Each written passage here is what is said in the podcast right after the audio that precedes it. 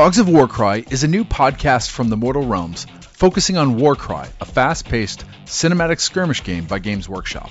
Join us for discussions on gameplay, rules, lore, painting, terrain building, campaigns, and events. In episode 5 of this second season, we are reviewing the Stormcast Vanguard and the Gloomspite Gits. From the aesthetics to the tactics, we'll share our thoughts on why you should consider mustering these fighters. Welcome to the Warband. My name is Eric, and answering the call with me this week is Josh and Paven. How are you gentlemen doing? Excellent, thank you. So happy to be here, Eric. And I can tell. You know, we were recording last episode, Paven, and then all of a sudden you just uh, took off, and we didn't know where to find you. We looked everywhere. Uh, we looked in uh, the new faction cards. Uh, we looked in the there? old faction cards. Well, was Uh, it eight points all over the eight points? Yep. Uh, so everyone's just wants to know, like, where were you? Where where were you hiding in the podcast? Oh, I was there. I just didn't have anything to say. Oh, oh, I see. You such great restraint that you showed. No, you guys Um, got it. You guys nailed it. um, but you're back this episode for the full thing, um, uh, and uh, we are very excited about what we get to talk about today. A couple more of the war bands that we've been playing, um, and uh, we'll get into that more later. Why don't we jump into the hot forge of Mithraxis? Feel the heat. Uh, how does the song go? Feel the heat. Oh, we don't do singing on this one. Ready or not. Hotter than hot. I guess it's your show. uh, wherever I go, it's my show. Uh, so, at the Forge of Mithraxis, we're going to talk about the things we've been working on this week. Uh, Paven, we've been waiting to hear your soothing tones. So, why don't you share with us uh, what you've been working on uh, the past couple weeks? First thing is I was able to finish the Shroomancer. Uh, so the entire Gobapalooza is complete and painted up, and was in my was in my display cabinet. Now it's it's all packed away. So that um, that pretty much kind of puts a puts a little hat on my Gloomspite Gits collection for now. Um, Perfect. kind of I painted every every mini I really liked from that release, and I feel good about that. And also, my goal was to assemble the Gobapalooza as part of my like kind of side quest for my Gloomspite Gits this go around, and so now I have all the guys painted. I can slowly add them to the warband. So that's really that feels really good. I've also painted the three eel riders I'm working on. Well, I painted two, and then the last one just needs a few more highlight, a few more layers of highlights. Um, I'm currently working on, and shout out to Josh on this podcast for 3D printing me a number of crystals because I'm rebasing them or basing them all, um, trying to have them swim past large crystal formations instead of using flight stands. I feel like that gives it a cool, fantastic base um, or fantastic kind of place to exist. But um, I haven't figured out quite how to paint it in a way that is like uh, that looks good. Um, but I'm, I'm trying new techniques. I'm really working on pinning it in a way that it that it actually stays pinned. Um, and the last thing I'm working on, I don't know, do we have any rules on this podcast about talking about painting non Warcry projects? No, What's the verdict? no, I painted non-Warcry projects. You know, when I talked about a present I gave my wife, so you know, I think it's fair. It's hobby work. Okay, cool, cool, cool. I ha- I would I would never paint anything for my wife, but um, no, I mean I would, I would. She just doesn't care about any of this, Right, right, yeah. this, this nerd nerd stuff. Wasted energy, right? yeah. um, but uh, yeah, so I picked up a a miniature from uh, a new newer game system called Conquest, which has some cool lore and some cool some cool minis. And I just wanted to dip my toe ever so slightly, so I bought one hero model and painted it up, and I'm just waiting for the um, wood filler to dry on the base, which is a hobby tip I got from uh, Eric. Uh, so I'm starting to work with that sm- smelly, smelly stuff. You forgot to mention that part. I think you did. I think you told me how bad it smelled, but I think I forgot. Uh, I opened that bad boy up and I'm like, oof, that is real, real poopy. Of all of all the senses, I'm most likely to fail to warn somebody about smell. I have the worst uh, sniffer uh, ever. So I Oh, oh, me too. Me too. Um, yeah, like when yeah when my little boy Reza like poops his diaper or well, used to poop his diaper. She's like, my wife's like, can you you can't smell that? I'm like, nope,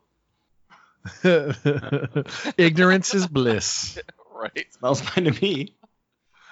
I guess you you know you smelt it, you deal with it. Yeah, I mean the downside of that is if I do want to do the smell check, and this is probably way too graphic for this podcast, I really got to get in there in order to be sure. Uh, to be clear, you can talk about models from other ranges, uh, but we're going to draw the line at baby diapers. right.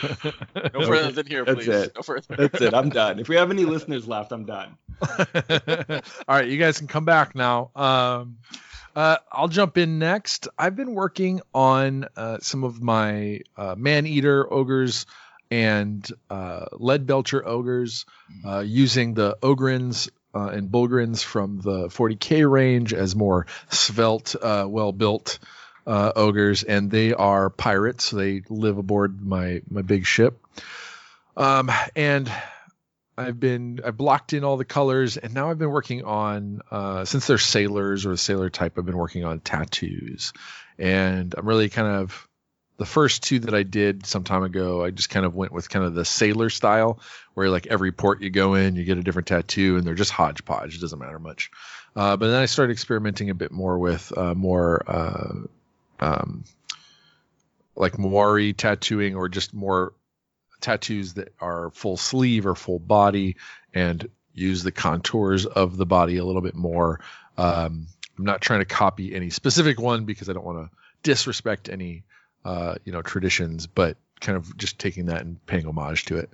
Um, and uh, then I've been working on getting out a few warbands that I think I could paint up really quick uh, because the Warhammer store has a uh, kind of a contest that the, they run as a store, um, uh, and so we you know kind of to help build up the points from our collective gaming uh, community and and uh, help Vint out so he gets uh, gets big recognition for for all the cool stuff that's happening in our store. So I've pulled out um, the Hoth- Hrothgorn uh, the warband from Underworlds, and I'm going to paint them up. Um, and I've got probably enough. I've got some Thunderers, which I probably have enough of those to kind of paint up a, a KO warband and so on and so forth. So uh, I've got my um, Stormcast finally painted up, uh, so that you know can can mark those down, and then these ogres will be ready for that soon as well. So yeah, so I'm I'm going to be making some more progress on kind of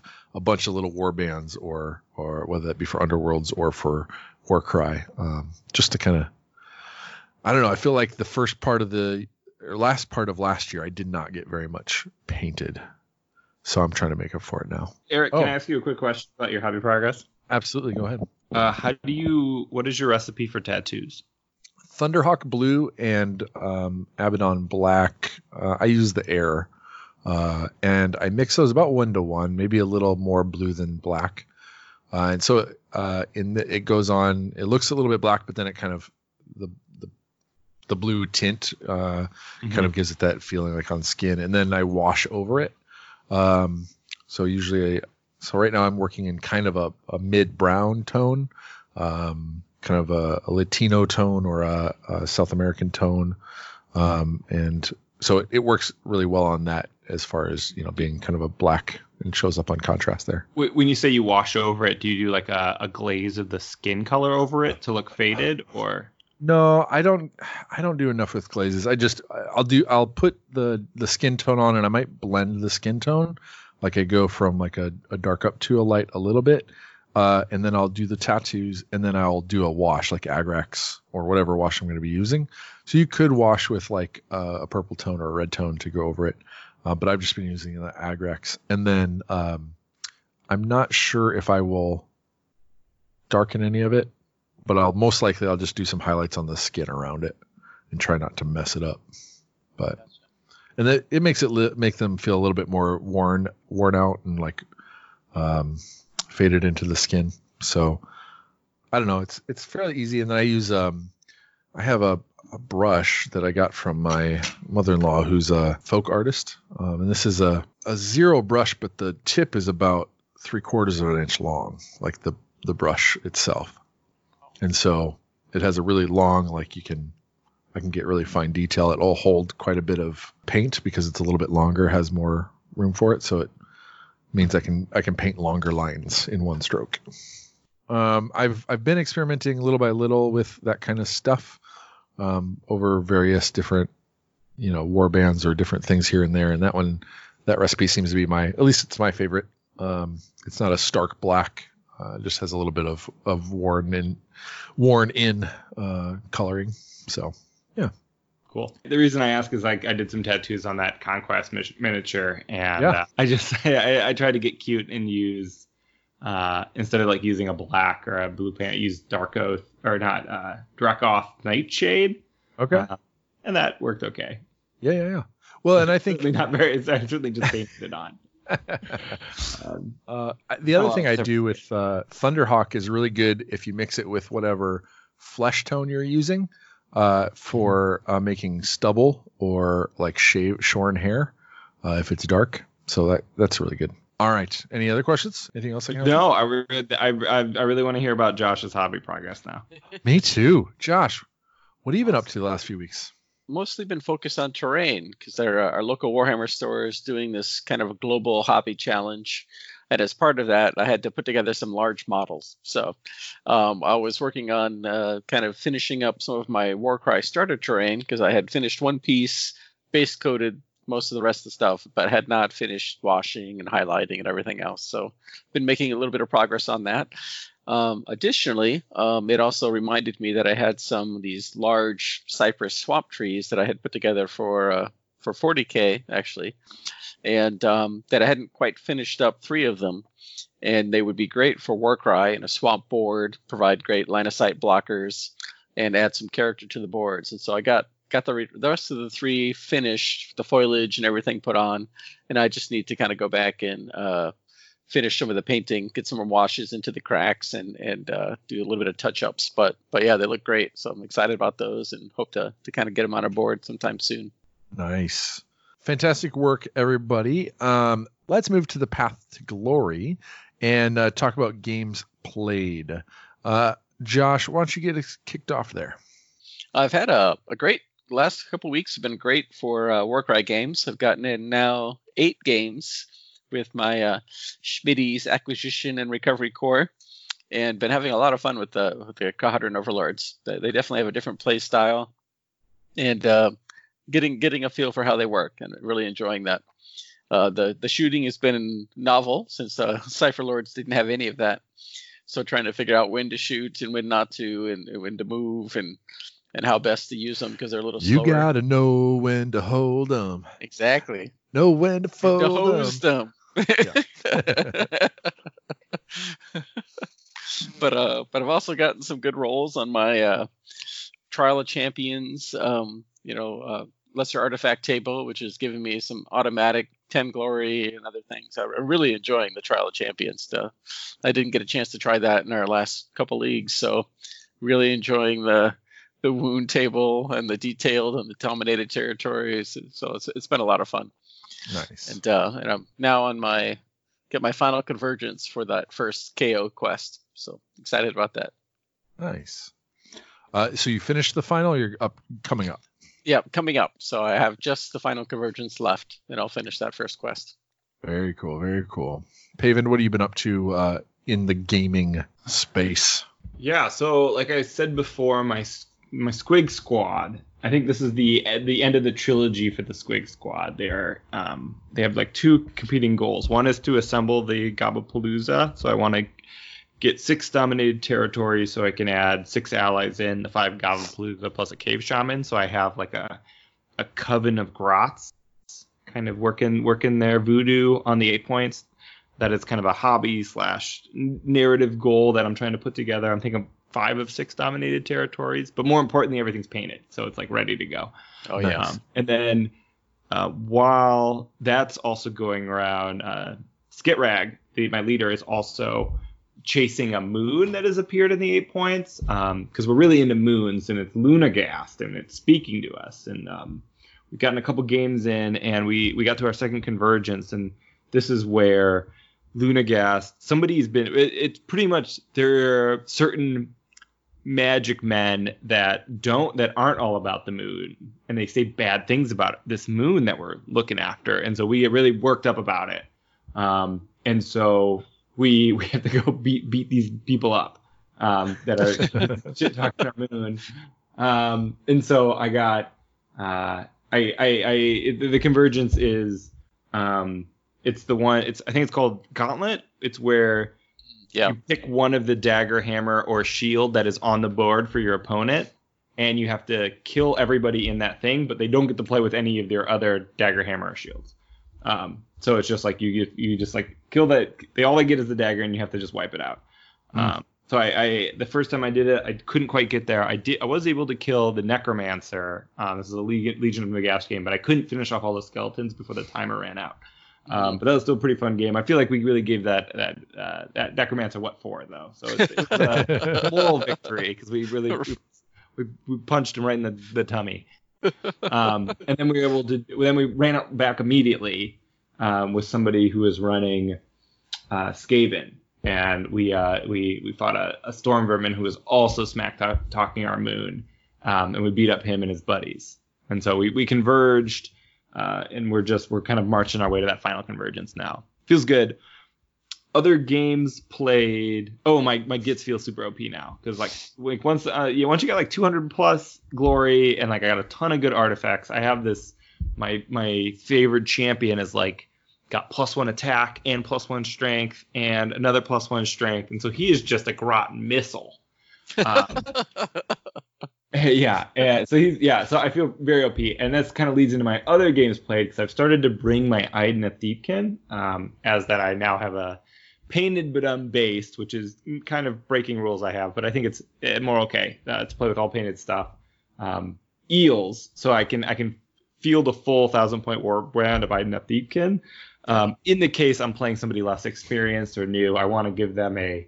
I think I feel like it gives a better game. I think the gits are good. I'm good with the gits, and like my warband is very strong at this point. Like you know we're three seasons deep into like artifacts and abilities, and uh, you know they're, and so I just want to be able to like tune it down a little bit and still have a really good time. And I think I've had a couple games with the IDNF that have been super fun.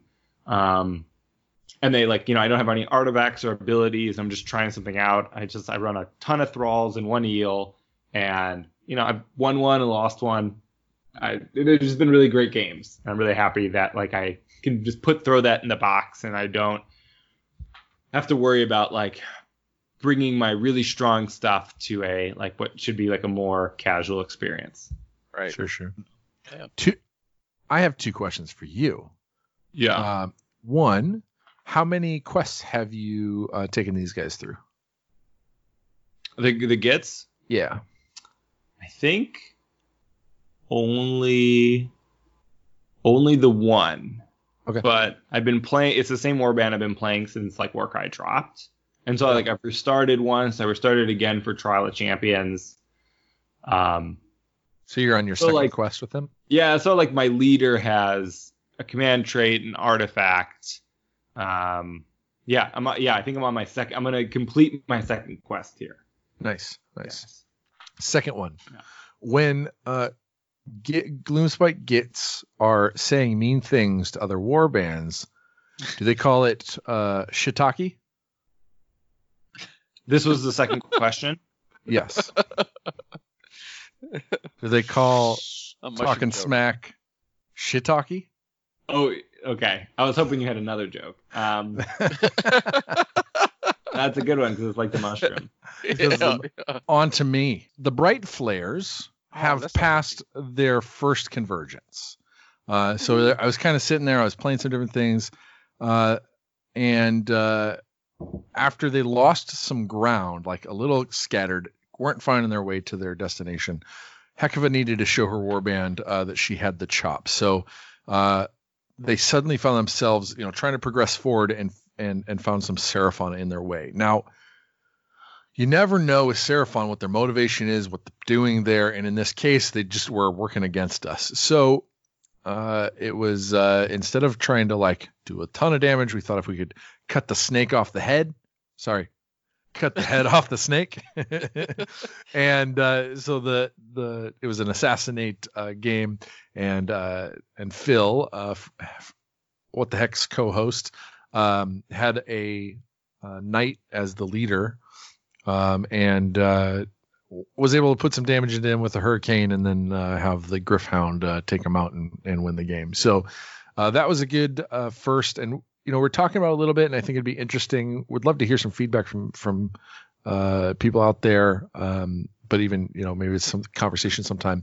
Thinking that maybe the first quest um, might be more in the favor of the warband because uh, it's definitely I felt like I had quite a few advantages going into it, uh, and then they get harder for your warband as you get to the end. Um, but uh, anyway, it was good to get them uh, progressed and uh, get them going on to the the next uh, um, kind of next waypoint, and and yeah, pretty excited about that. And then as Josh alluded, big news: uh, Ashudna and the Dogs of Warcry Warband passed their final convergence, boys. Woof woof woof woof woof. Against somebody who I needed some more Arsenio in that. Uh, uh, Nice. what, Josh, you're ruining all of. Why you gotta? Why you gotta take my spotlight? it was such an No, excellent. no, no. But see, here's the thing. I'm gonna, I'm gonna be very honest and upfront about this. Uh, we don't need to soil it by uh, by making a mockery. Uh, uh, so the other night, uh, Thursday night, I'd played uh, two games. Uh, got uh, you know the bright flares through their convergence. I'd gotten to play you know another game with um, the bright, I think with them as well to get them to their first artifact of power, and then co-host of man, we're just like we just play ourselves here on on the podcast. uh, but Aaron from the Mortal Realms uh, was out, and he doesn't get out as much to play games. Uh, and he came out with his warband to play. I didn't know what he had, um, but this was maybe his third game, and I was like, I I'll play you. And then it it pinged into my head because we've talked about this before. I was like, the only way I'm going to win this is if I play with against somebody who has low model count, very few games under their belt, and uh, and whatnot. So I kind of I felt guilty. I felt really guilty about suggesting it, but he was like, yeah, totally.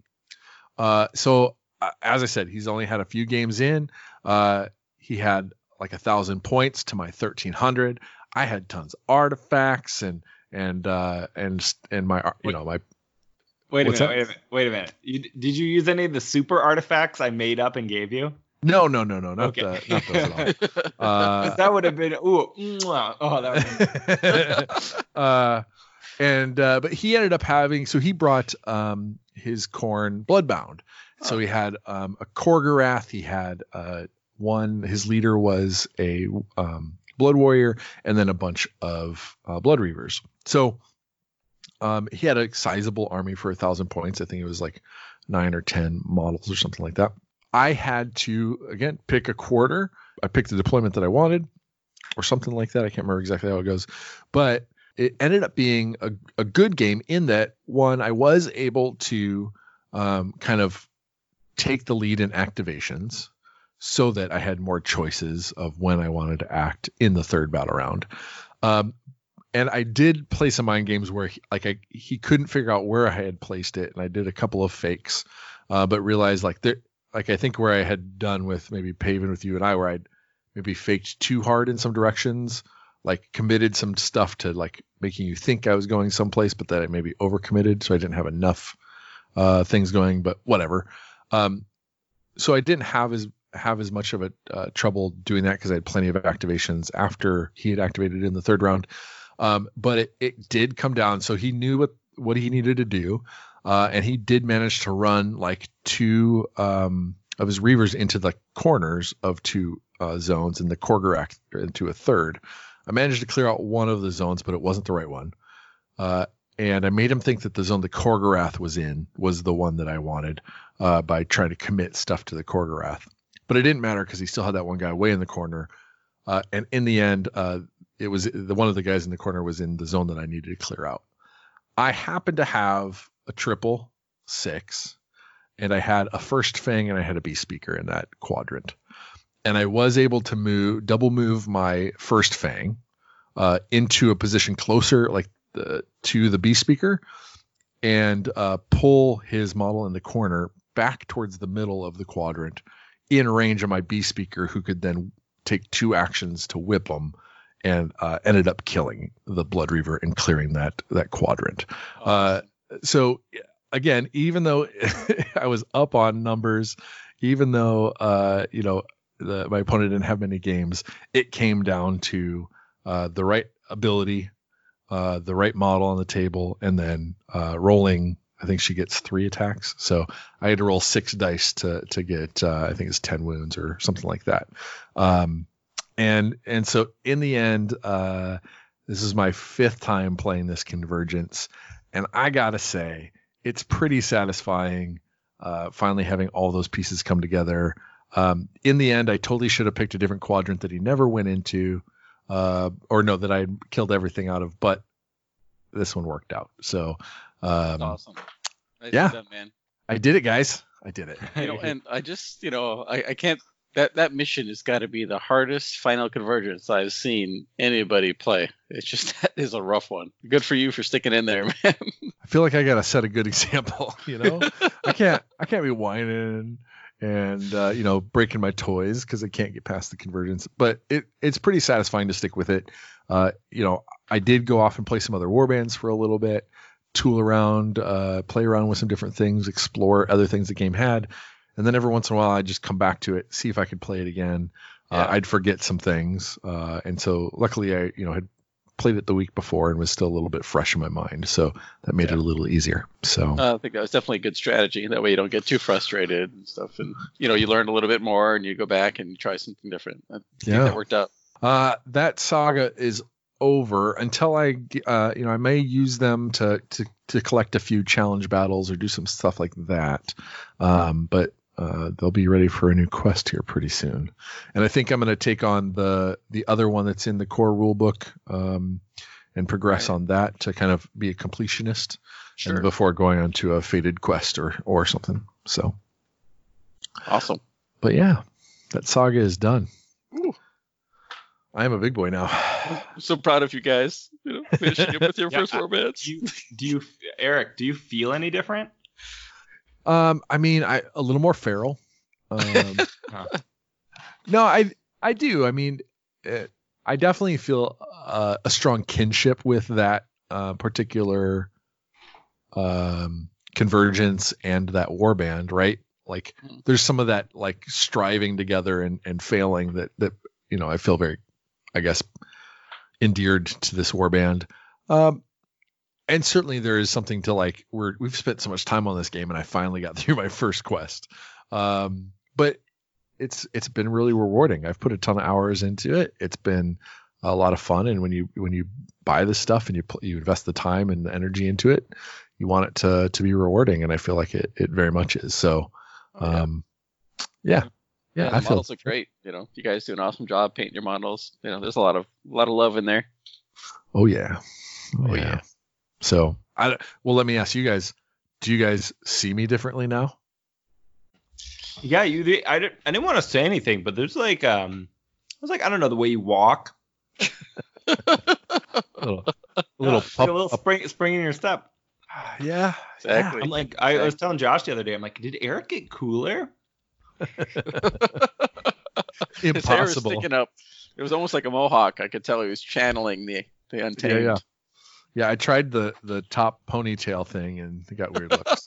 so, some people can pull it off. Cool, cool, cool. Let's jump into the circle of pain. Ba-ba-bum. We are supposed to be working on our Warcry boards.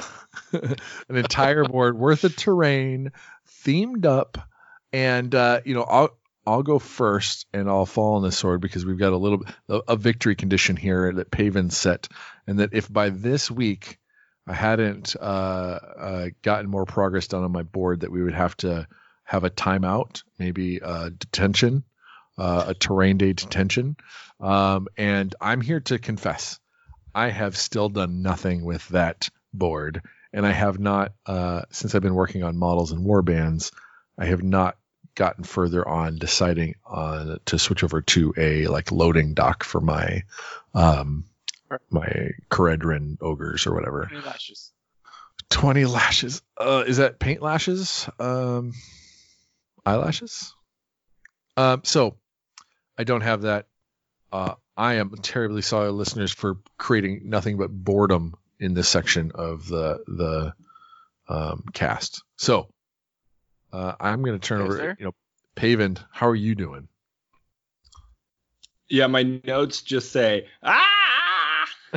I don't, maybe that's really terrible audio, it's the worst. but but yeah, we can cut that out.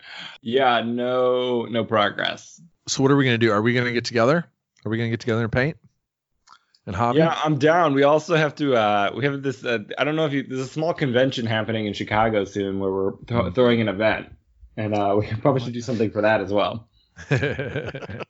Or is right, that all right. that too much of a peek behind the curtain? no, I think it's all right. I think I I, I hope everybody knows how much we're uh, working on uh, and preparing ahead of time, so it's a great event. Uh, but but we definitely need to get together and work on this challenge. Uh, so here's a question for you, Paven. Uh, are we each building our own border, or are we combining our powers to try and take on Josh? Oh, I thought we would just like you know do one of like oh I'm I, this is a gift from all of us, and we just submit uh, Josh's board. are we uh, are we uh, asking uh, to join Josh's project so we can all get credit for the teacher? Yeah, I mean, it's, Team effort. There you go. That sounds good. That sounds real good. All right. Well, why don't we pass it over to Josh? You let us know how far have you how far are you on your board? What's your progress like? Definitely. Uh, I essentially just need to um, add some rubble and debris on the main baseboards and then paint everything. So I've got some uh, storyboard theming I'm working out, trying to figure out what kind of colors and, and how grungy, dirty to make it. But uh, yeah, no, it's just more getting down and just getting paint on it now. All right. Uh, and you've been working a little bit, um, getting some feedback on the Discord about your scheme and, and that sort of stuff. Have you zeroed in on your paint scheme? Um, I think I, I may go with a lighter colored columns just uh, to contrast with the darker baseboard, so the models will stand out a bit. Um, I so I need this week I need to prime at least a few of the columns and then start kind of working on that test scheme to see what it looks like. And then uh, hopefully I can share that. But uh, but I've got lots of ideas for small modular components like piles of skulls, candelabras, maybe some you know, uh, walls or some fencing, you know, so that people can put them around the board. And uh, I also want to make the, you know, some stairs or fountains to kind of put in some of the column spaces to change it up and, and make it look interesting. And uh, last week I, I brought the board in just uh, to get some feedback from people during the Warcry League, or on Sunday I think it was actually. And um, we, we discovered we can fit the uh, Shattered Storm Vault platform know, over some of the sections in the board to make it fit in there to look like a storm vault perhaps. So lots of possibilities. I'm looking forward to trying things out. Nice, nice, very cool, very cool. Um, then, uh, so everybody knows, we've got three more episodes in the season after this, and so that puts us at about six weeks. Um, uh, that, but we do have Adepticon in there, so that's gonna uh, take away from the progress that I've been making uh, on this board. Uh, but hopefully, you know, uh, you know, I just think it's fantastic all the work you've been putting in, Josh, and I hope that nothing happens to your board, uh, so that uh, that you know none of us get any credit uh, on this. Um, and with that, uh, let's jump into the visions of madness and news. Um, first off, two weeks from now, we're going to be uh, heading down to Chicago and uh, kind of uh, seeing people, shaking hands. Probably not shaking hands, but probably bumping fists or elbows, and trying not to spread too many germs. But uh, we're going to be seeing friends, uh, kind of getting our last minute things together, uh, arriving with our things so that on Thursday morning, the 26th, um, we can be setting up and getting ready uh, for our event. So two weeks from now, uh, as you're listening, uh, we will be seeing you in Chicago. Um, and if any of you uh, have any questions in on um, or have any questions about the event, go ahead and email us. Um, hopefully, if you've emailed, you've gotten your questions answered, um, and we'll have uh, the pack and some new updated stuff closer to the event, so you have a little bit of time to read it over before the event. But mostly, if you have your warband, um, and one correction is you can have up to one ally. You don't have to have an ally, um, but uh, have that uh, ready, have it painted, um, and we're going to have a great time uh, in the Gibbering Dome, uh, and more on that soon. Um, what else has come out in the news uh, over the past couple weeks, Pavement? Uh, well, a new fact has dropped like a bomb on the Warcry community. Um, no, I'm over exaggerating, but they did explicitly resolve the se- sneaky stab controversy of 2019. Um, Wow. And so, if, for if you go back and listen to a couple episodes, we initially talk about sneaky stab, which is the Gloomspite Gits quad ability, which works exactly like Rampage. So bonus move, bonus attack, but it, it it gives additional damage. And my initial reading of this rule was it does the value of the dice in damage to each for the next attack for each hit or critical hit. So if you have three hits, um, it will be and you roll and it's a quad three, it's nine additional damage. Um, I've since we since did a bunch of research and I've now read it the I, I then read it the other way where it's just you just add that damage once no matter what. So instead uh, at three hits it would just be three additional damage. Um, and I had to do a very embarrassing correction on the next show. Um, lost a lot of credibility there. Uh, Yeah. But now they fact it. It's the other way. It was how I originally thought it was.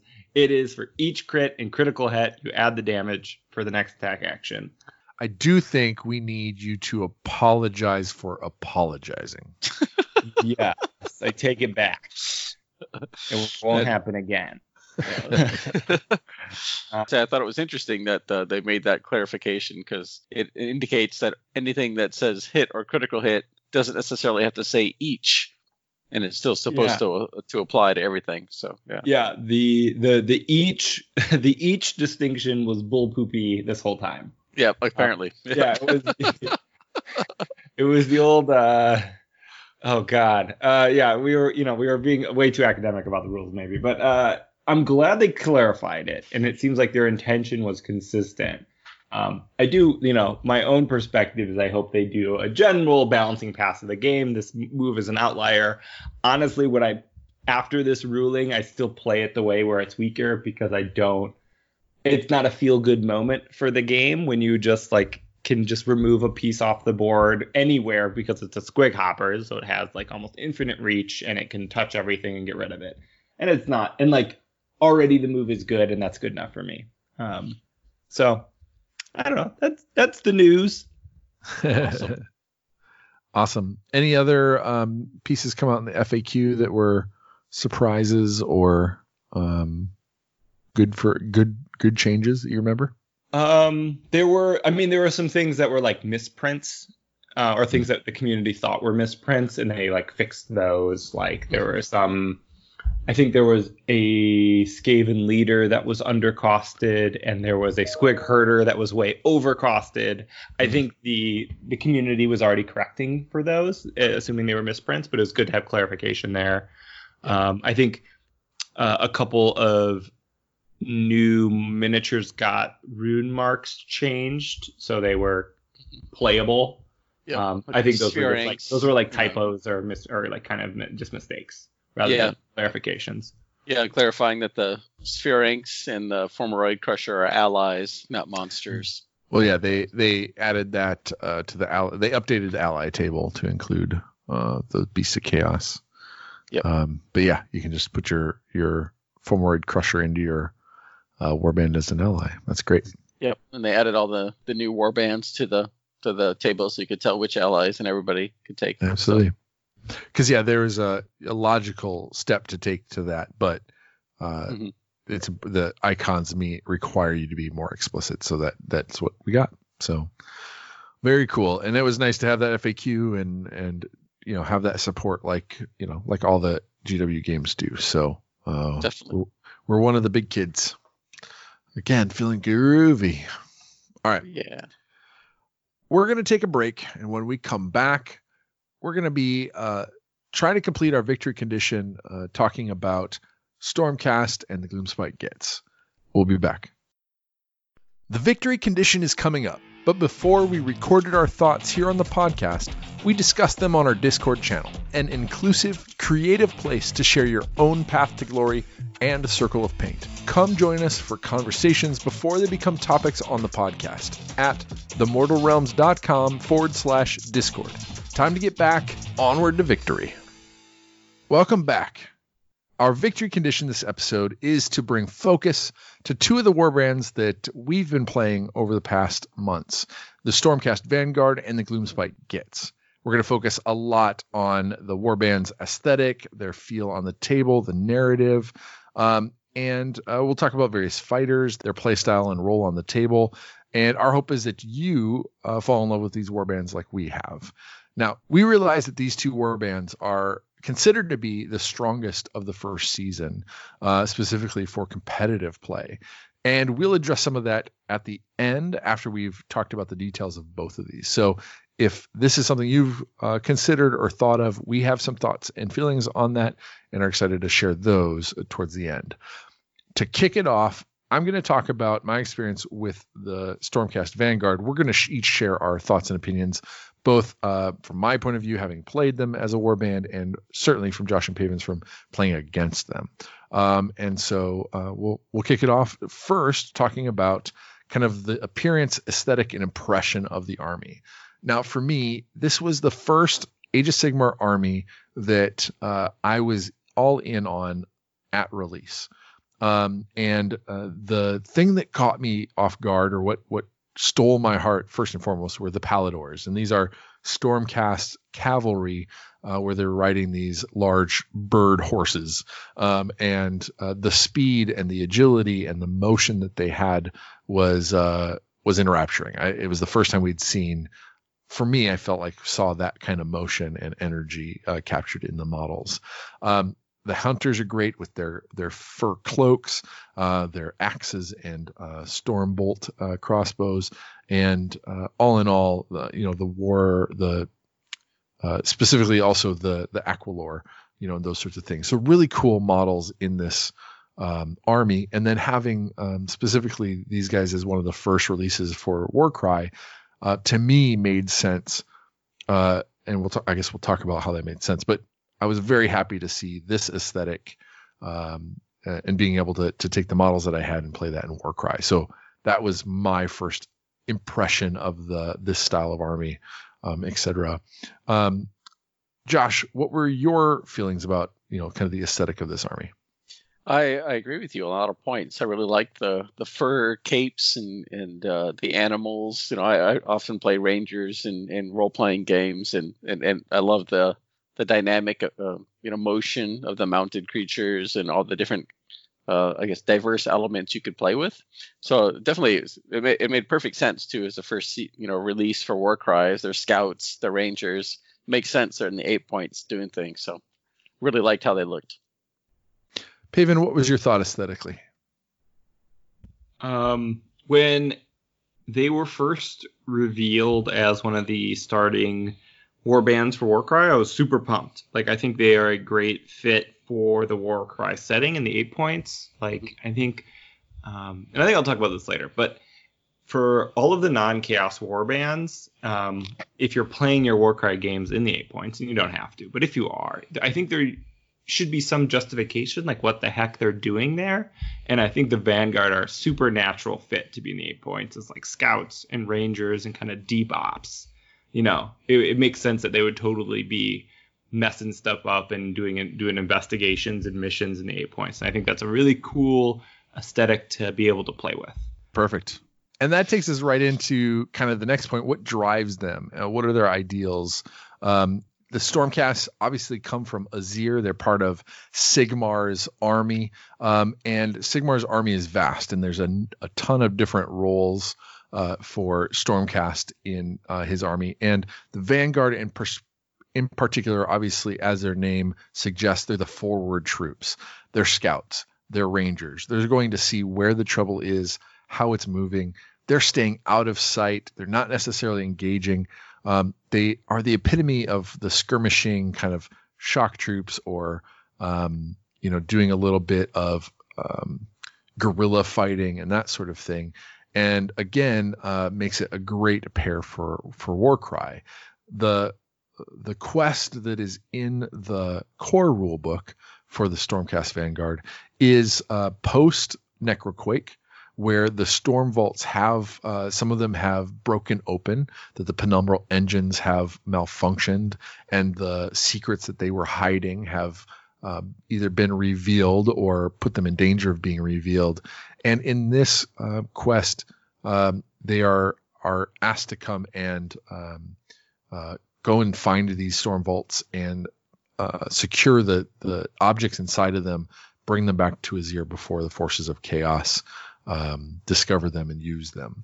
Um, so I very much, I mean, these guys feel like you know Navy SEALs, SEAL Team Six, um, all of those kind of covert uh, ops, um, special forces types of uh, uh, troops.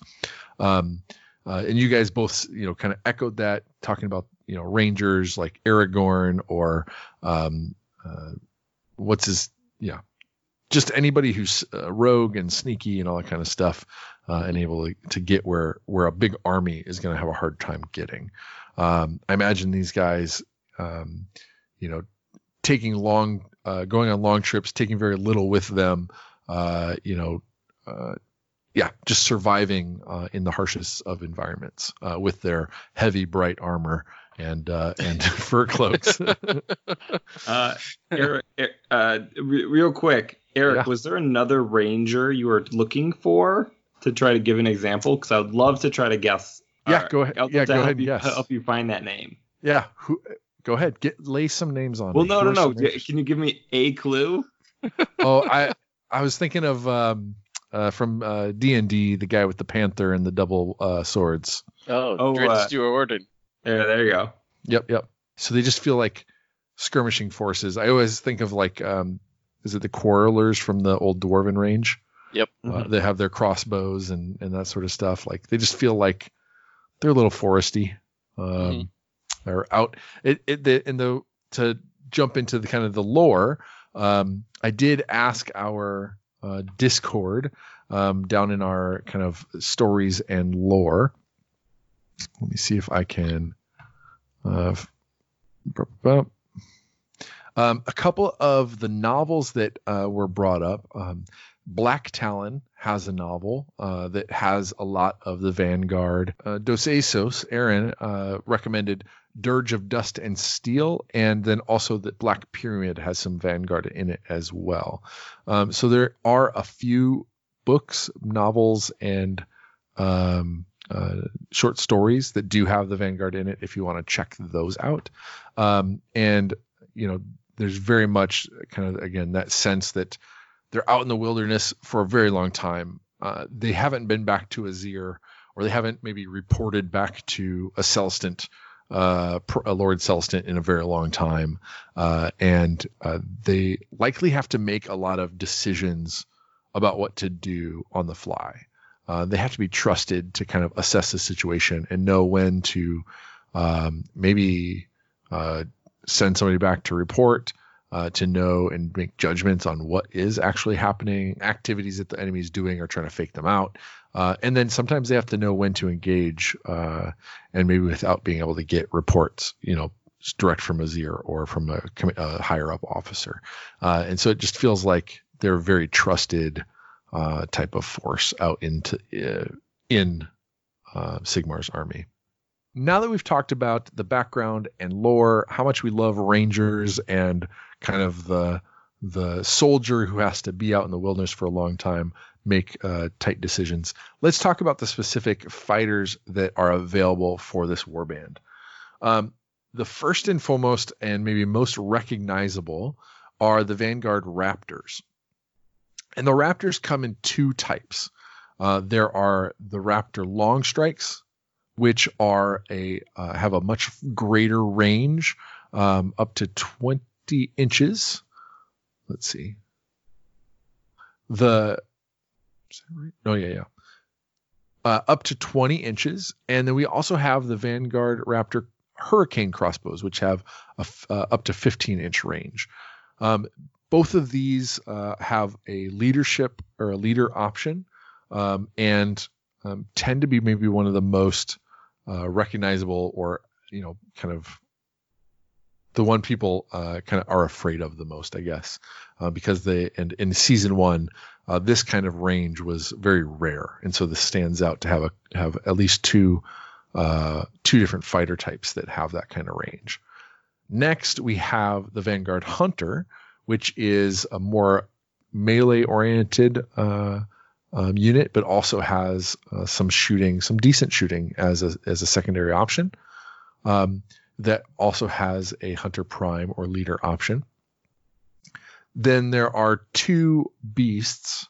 Um, uh, well, only one of them is considered to be a beast, and that is the Gryph-hound, uh, which has a very strong uh, melee attack. And then we have the Aetherwing, which uh, is not considered to be a beast. Uh, interestingly enough, is able to open doors.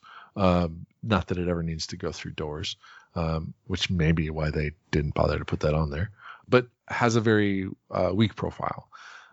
Let's go through the abilities, uh, and you can see what those abilities are, and then we'll go once we get into the the strengths and that sort of stuff themselves. Um, we can call out the different uh, fighters uh, and what role they play, etc. So let's start with the doubles. Uh, the first double that the Stormcast Vanguard get, Tireless Hunter gives them a boost to movement for one of their actions. Um, and they use the, the value of the dice, add half of it uh, to that movement. Uh, so basically, on a one or two, it's it's not as good as Rush. Uh, if you have a double that's a three or four, it's similar to Rush, but situationally better because you can put uh, that plus two movement on one action instead of spreading it across two. Um, on a five or six, you get a plus three movement to one of your um, uh, movements, uh, actions, and that's considerably better uh, than rush. So it's nice to have kind of that extra boost to one move action. Uh, that means that it's going to get you a little bit closer if you have to use it, want to use your second action to attack or shoot or do something else. Now, the second doubles ability is Warning Cry. This lets an Aether Wing uh, move out and kind of uh, target within a certain distance and kind of calls them out or like lets it so that the the rest of the vanguard can see that that enemy fighter better. Maybe they're hiding in a bush or around a corner or whatever, and it gives anybody uh, uh, targeting that fighter re-rolling ones. Uh, so uh, it isn't one that I've come across that I use very often, but once in a while when you just need to kind of stack things in your favor, make things a little bit more easy for your um, your ranged fighters to uh, put wounds on something that that's a good one to go to. Um, and then righteous aura um, is a leader only ability uh, for a double. You add plus one toughness to all friendly fighters within a six inch radius. Um, now, for Stormcast themselves that start off at a toughness of five, boosting them up to six can be all right. It's not the most helpful. I think where it shines is in um, making uh, Aether Wings um, go from a two to a three, which might make them just survive a little bit longer, or Gryph-hounds moving them from a four to a five. So if you've got a faithful hound next to the leader, um, that's going to make that Gryph-hound harder to, to hit and take down, which is important for melee and, and for doing that kind of work. For their triples, we have uh, darting attack. Um, this one is specific to the Gryph-hounds. It allows them to make a bonus attack and then a bonus disengage action. Um, this one's very interesting. It basically would allows you to, uh, if you need to run in, you know, use your first activation to get someplace, make an attack action. This will let you make a second attack action and then run away so you don't get attacked back. So again, helps that survivability. Or in the case where that uh, Gryph-hound has been rushed, then it allows them to get three um, attack actions in, which can be um, kind of puts them over the top uh, at times of being able to take enemies out. The other triple, um, which is uh, can be very clutch again.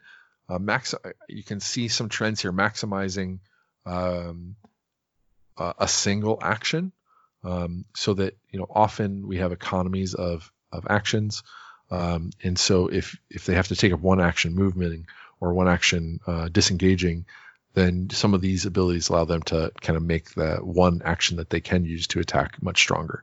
So this is a rapid fire. It adds half the dice value to specifically the hurricane shooting, so it allows them to kind of burst fire, um, and uh, that allows them to do use the weight of dice to do more damage. And then the quad is probably uh, is fun and is probably the one people fear the most.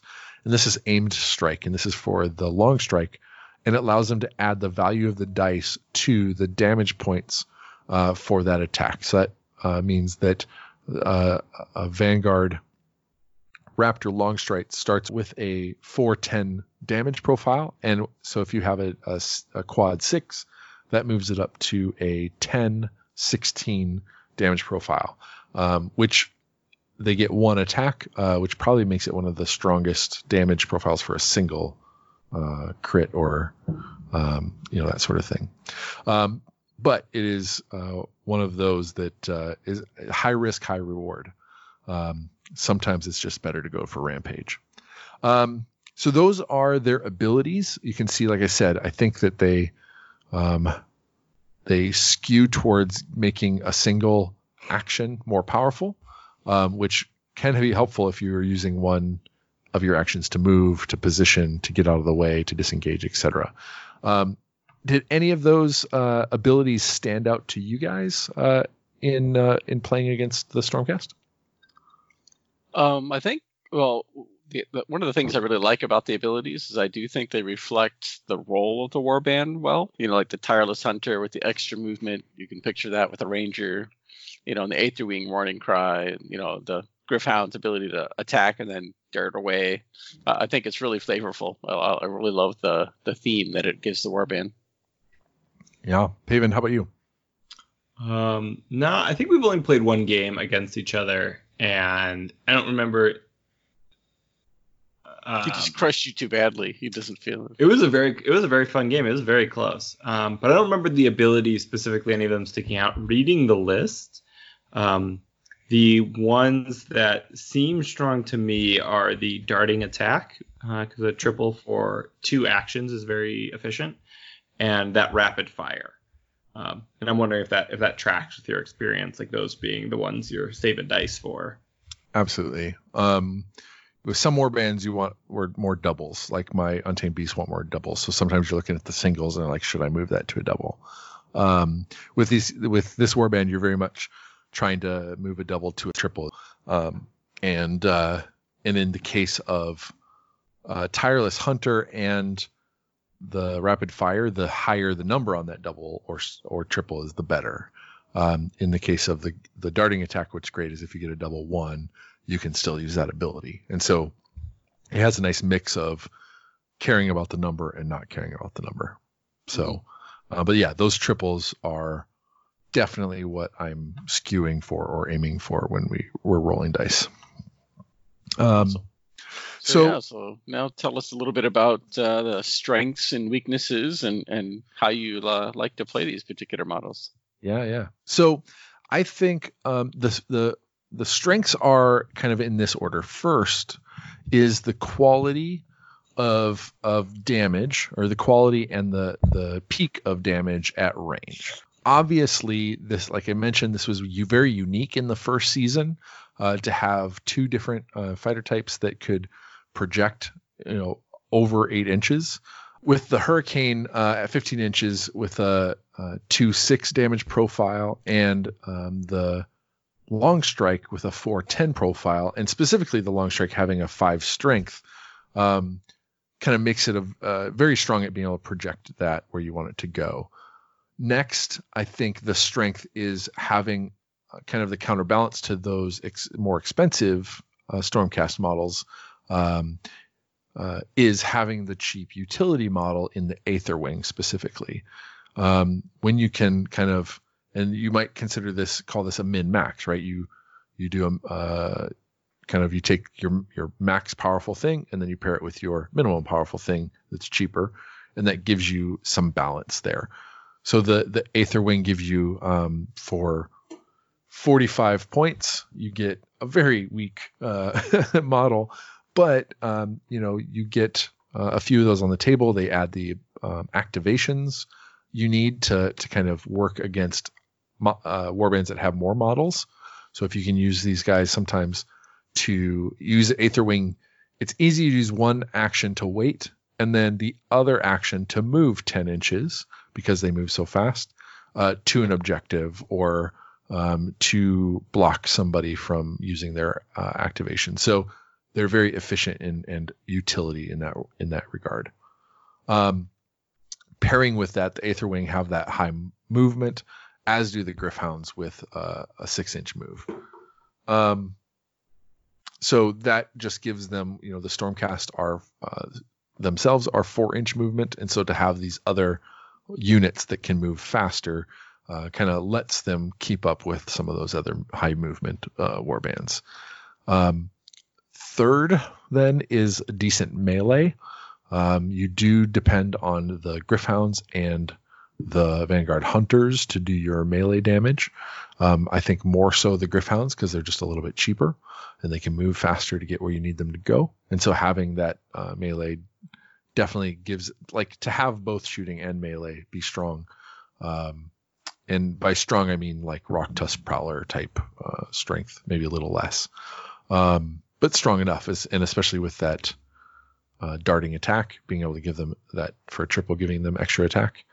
Um, and then uh, I think lastly, the strength is having the the toughness five stormcast, and I think uh, toughness five is also a rarity in the first season.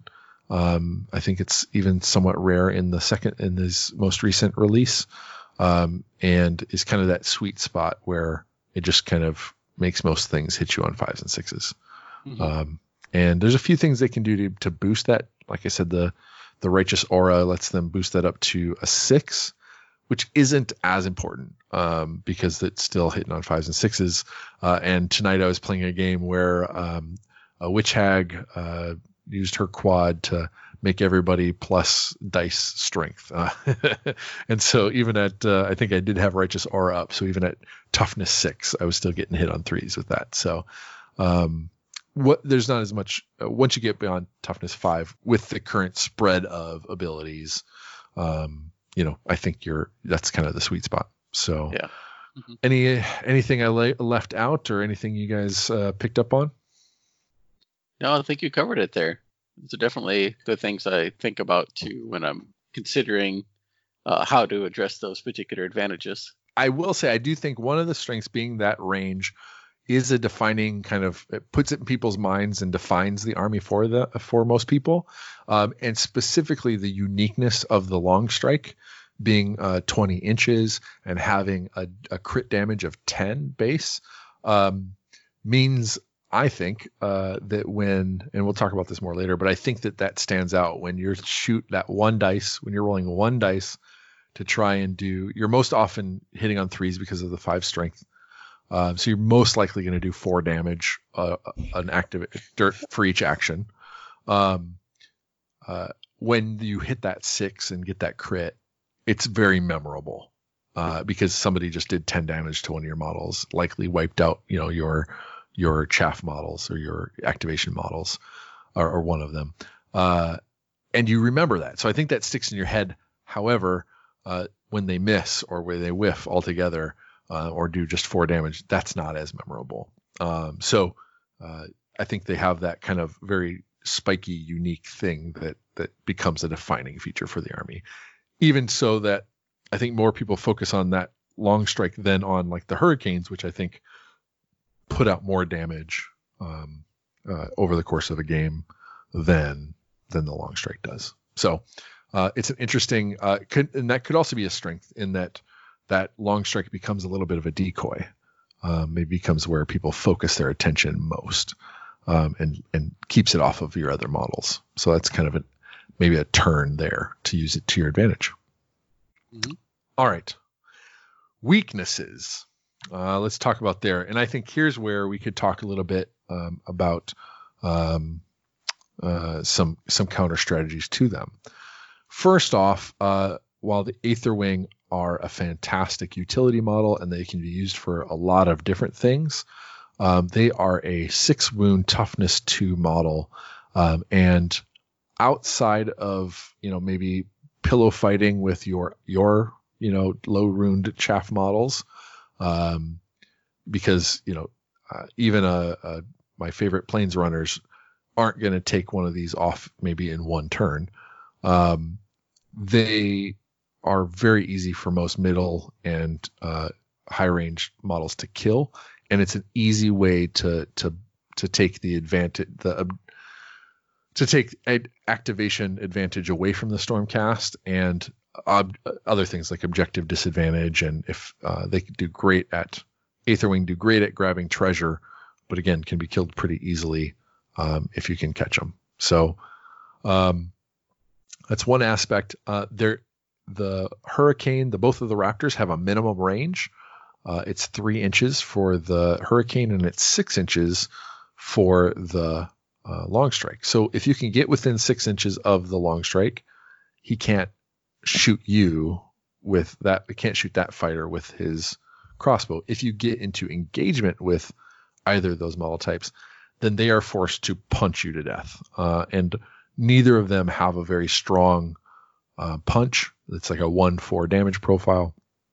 So they're going to be kind of pillow fighting with uh, anything that comes at them. Um, and then last would be if there's line of sight blocking on the table. Um, would you know? So when they're so I'll back up. When they're engaged, then it often forces a disengage for them to be able to shoot anything and be useful that turn. Um, so that's great for moving them and making them reposition. Same with line of sight blocking. Um, unfortunately, there isn't a ton of line of sight blocking with the ability to shoot through grates, or you know, if you can see them through uh, terrain, then you can shoot them. Um, and uh, so, but if you have more line of sight blocking, um, you know that big head is fantastic for line of sight blocking. A um, couple of the walls are solid; those are fantastic, and Swamp requires trees. swamp trees. So anytime they have line of sight blocking, that forces them to move a whole lot more to you know to get shots off. Uh, we played a game with a big tower in the middle of the table, um, and uh, you know our three player game, and if you hide behind the tower, Stormcast can't do much to you. So. Any other um, weaknesses or or kind of things that that uh, you guys found playing against them that you that you felt like you could kind of pin them here or there? First is like his counterplay. Like I think it's very important to, if you can, um, just put models in engagement with the uh, with the Raptors.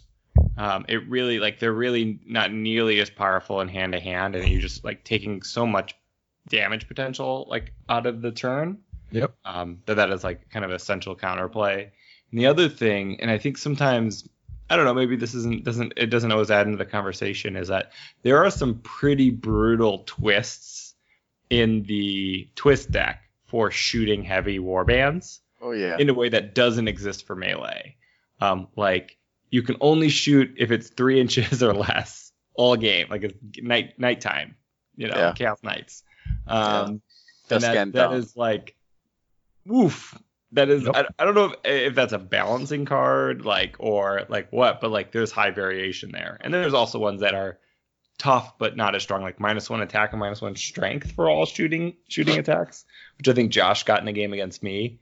Yep. Uh, and so just being like, if you're gonna min max in the direction of range, like you're you're probably gonna take a couple losses just when you draw those cards. Um, and don't you dare put those cards back in the deck. Like play it out. You play it out. You try to win. You punch. You Oh, you and do. kick and you bite. You I think the I think the one um I think it was the six inch one uh where I think I ruled with with my partner or with my opponent that the the long strike like you had to be at exactly six inches um in order to to shoot them so it was a lot of that and uh yeah and and yeah you do just play them uh play it that way and that that uh long strike becomes just a uh, lead weight uh, on the battlefield because um, it can't do much. So, um, I, I and you're totally right. I mean, and you can use your weakest models to chaff up the Raptors because they cannot punch that hard. Um, they have uh, three attacks, strength four, which is average, and a one four damage profile. So they are unlikely to be able to kill even you know a planes runner in in one active one action. Um, it is way better for them to move to disengage for an action rather than to try and punch something. But if you're not thinking about it, if you don't know about it, so I always try and point that out when I play somebody for the first time with them is it mm-hmm. to tell them get get within either their minimum range or engage them with something uh, your fast thing and you'll tie them up so yeah. um, i think one of the other weaknesses is that or well it's more of a design strategy that you know this particular warband really forces you to take the Gryph-hounds and the Aetherwings to balance out numbers because otherwise if you just take stormcast you're going to be a very small force it's very expensive so you really got to take you got to spread it around a little bit yeah absolutely and i think for being yeah. Yep and i and i do think that um, they do have um, and especially with that new box that came out like they do have the variety to make it interesting and they and i take uh, a little bit of everything um, you know my uh, my starting list was one long strike, one raptor, one um, hunter, one Gryph-hound, and I think it's four aetherwing. It might be five, but I think it's four aetherwing. Um, so there I have eight models on the table, and I th- I feel like eight is a really good start. Um, mm-hmm. You know, six to eight. Six is on the low side. If you can get to ten to start with, that's a lot, right? Um, uh, so there the there are ways that they get around some of those weaknesses or the ways that, that they have to, you know, as a player that you try and, and minimize those weaknesses. Um, for instance, keep a Gryph-hound with a Raptor.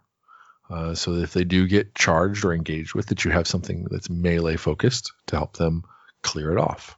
Um, uh, but we'll, I guess we'll talk. I've got a little spot for that a little bit later because there's a couple of builds that I think uh, one that um, that I use, and then one I think is that has a little bit of those harder uh, things to to to counter.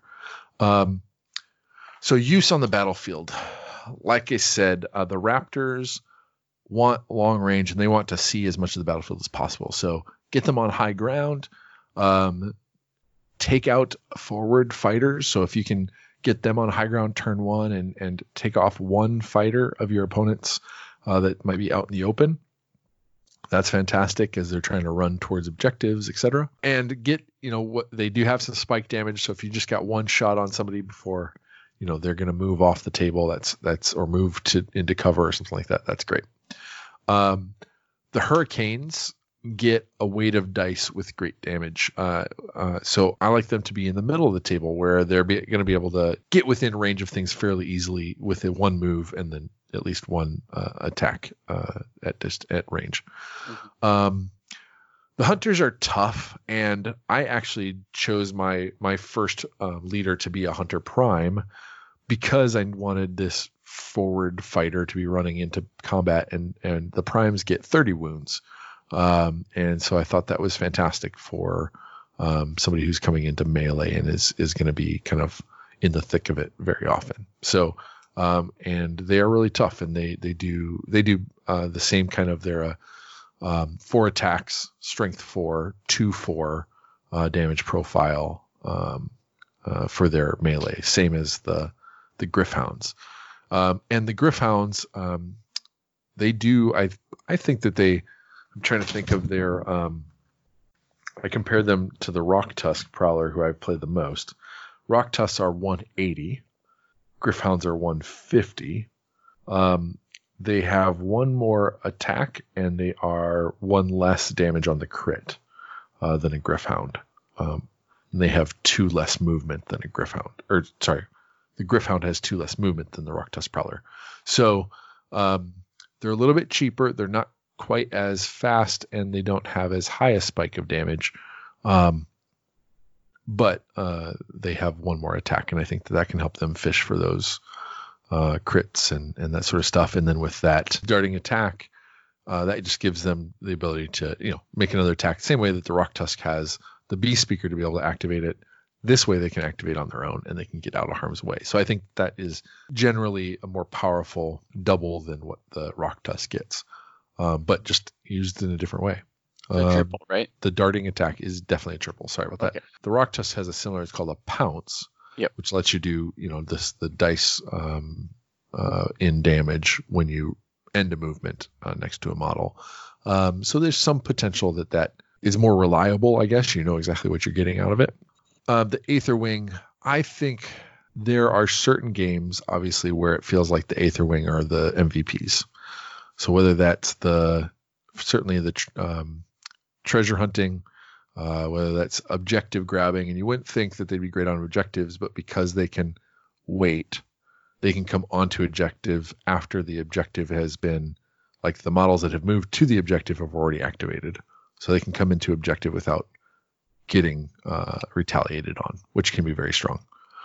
Um, and uh, yeah, so it's kind of their roles on the battlefield and and ways that that they they can be utilized. Um, and there are kind of I play like I mentioned, I have a little bit of everything. And that lets me kind of learn more about the warband and how the different models work. It lets me kind of think about as I add more models to the warband or can put some more on the table now. Stormcast are pretty expensive, so it's not going to be very easy to add a ton more Stormcast to the warband. Uh, most likely, I'm going to be growing out some more Gryph-hounds and maybe a, an, an extra Aether Wing here and there as the points kind of free up and there's just gaps. Um, but at most, I'm probably going to end up running four Stormcast models and then uh, the animals. Besides uh, running a very mixed, uh, there's kind of two ways that I've played. So when I've weighted it, I have weighted it towards you know, a couple of Raptors and then a bunch of more Aether Wing to put six Aether Wing on the table, uh, to weigh it more towards kind of activation wars, uh, having them swoop around and uh, stay alive, to get on uh, objectives, to grab treasure. So if if you're know you're going into that, or if you want to play towards that game style, um, that can be a lot of fun to have the Aether Wings on the table. It's going to put you at an advantage on those. But if you get into uh, you know against another shooting warband or if you get against a, a fast um, high damage warband then those aether wing are going to get killed really fast and your uh, raptors are going to have very little to do uh, with their two activations uh, in the last turn um, the other one which is uh, one that i think our friend uh, ben from the league knights has experienced down uh, where he's played some more competitive um, spaces, and that is having kind of a huddle of Stormcast Raptors in the middle of the board with Gryph-hounds, um, and you know what that does is it means that some of those weaknesses, like being able to shut off uh, Stormcast by getting engaged with them, gets negated because the Gryph-hounds are there to clear them out.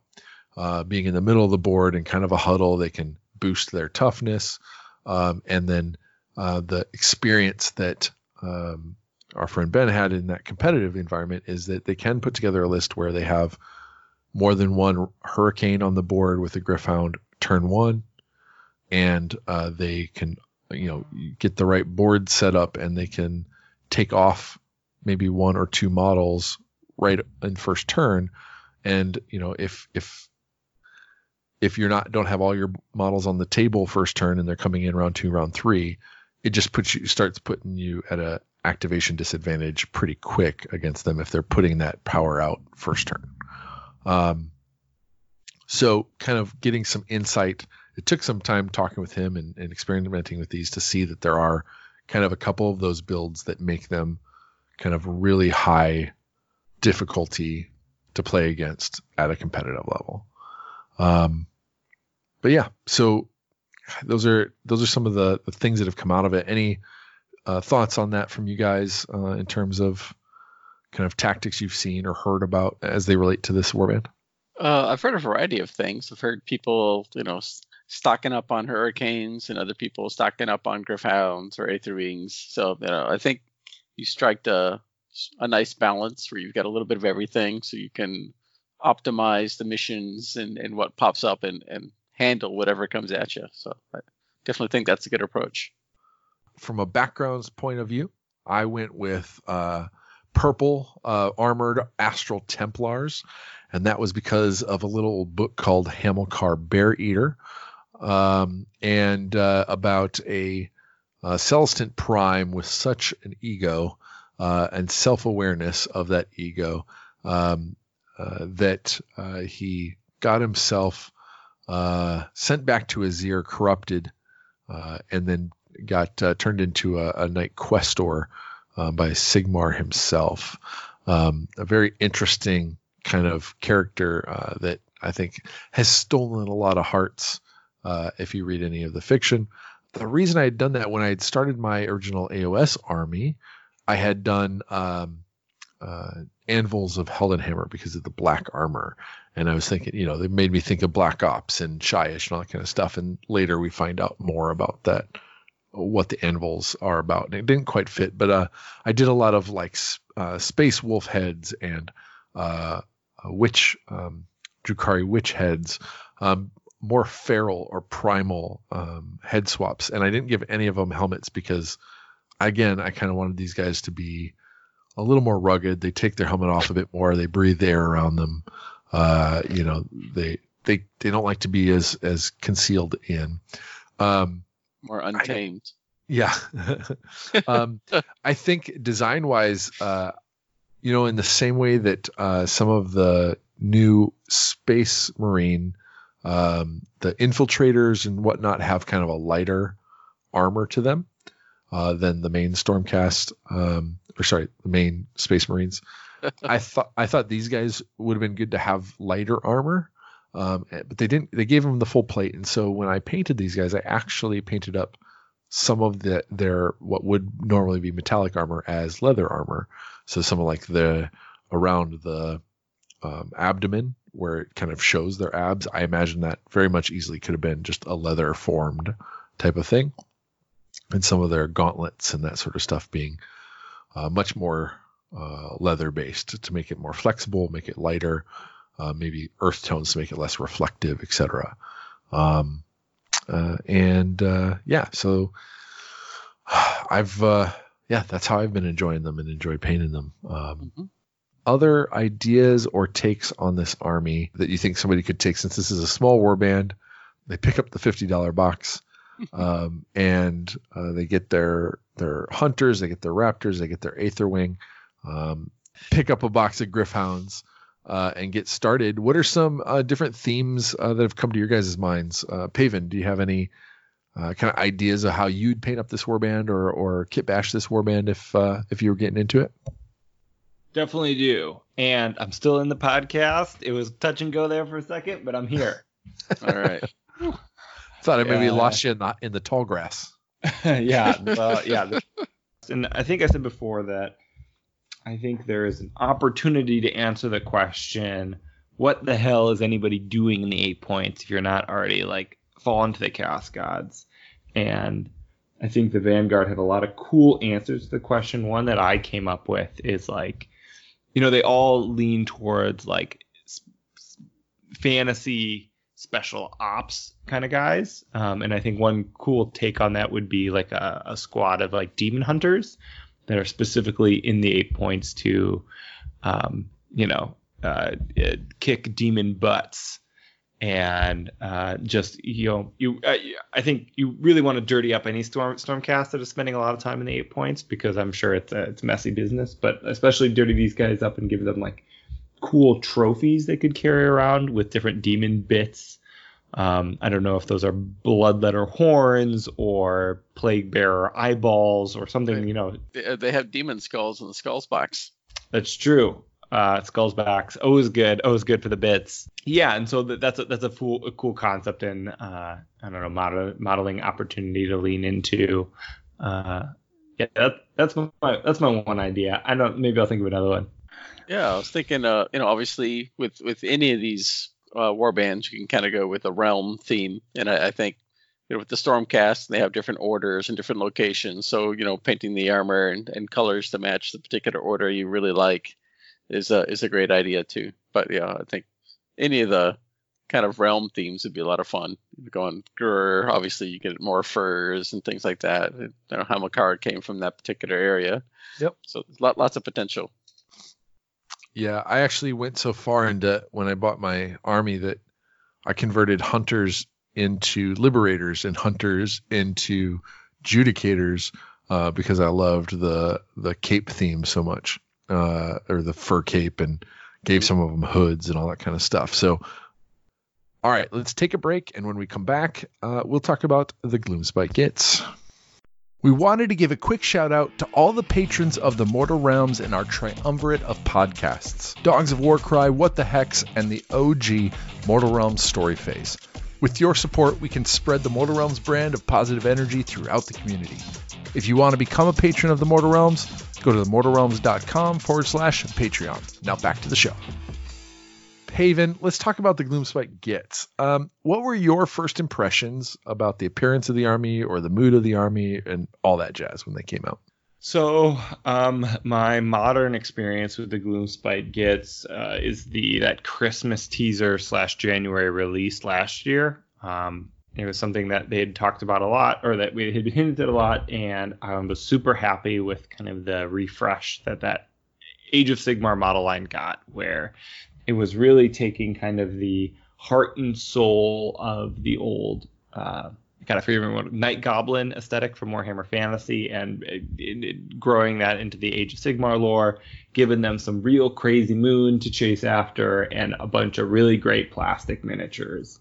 Um, the highlights were the Mangler Squig was amazing. The Gobapalooza I've talked about on many a podcast. I really enjoyed those models, but like the new Fanatics, uh, Troggoths, just a really a really great and fun release.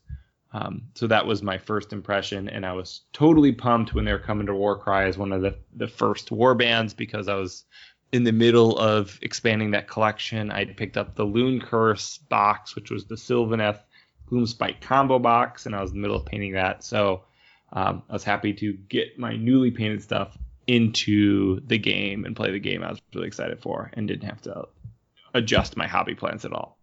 So super pumped, loved it. Josh, what were your impressions?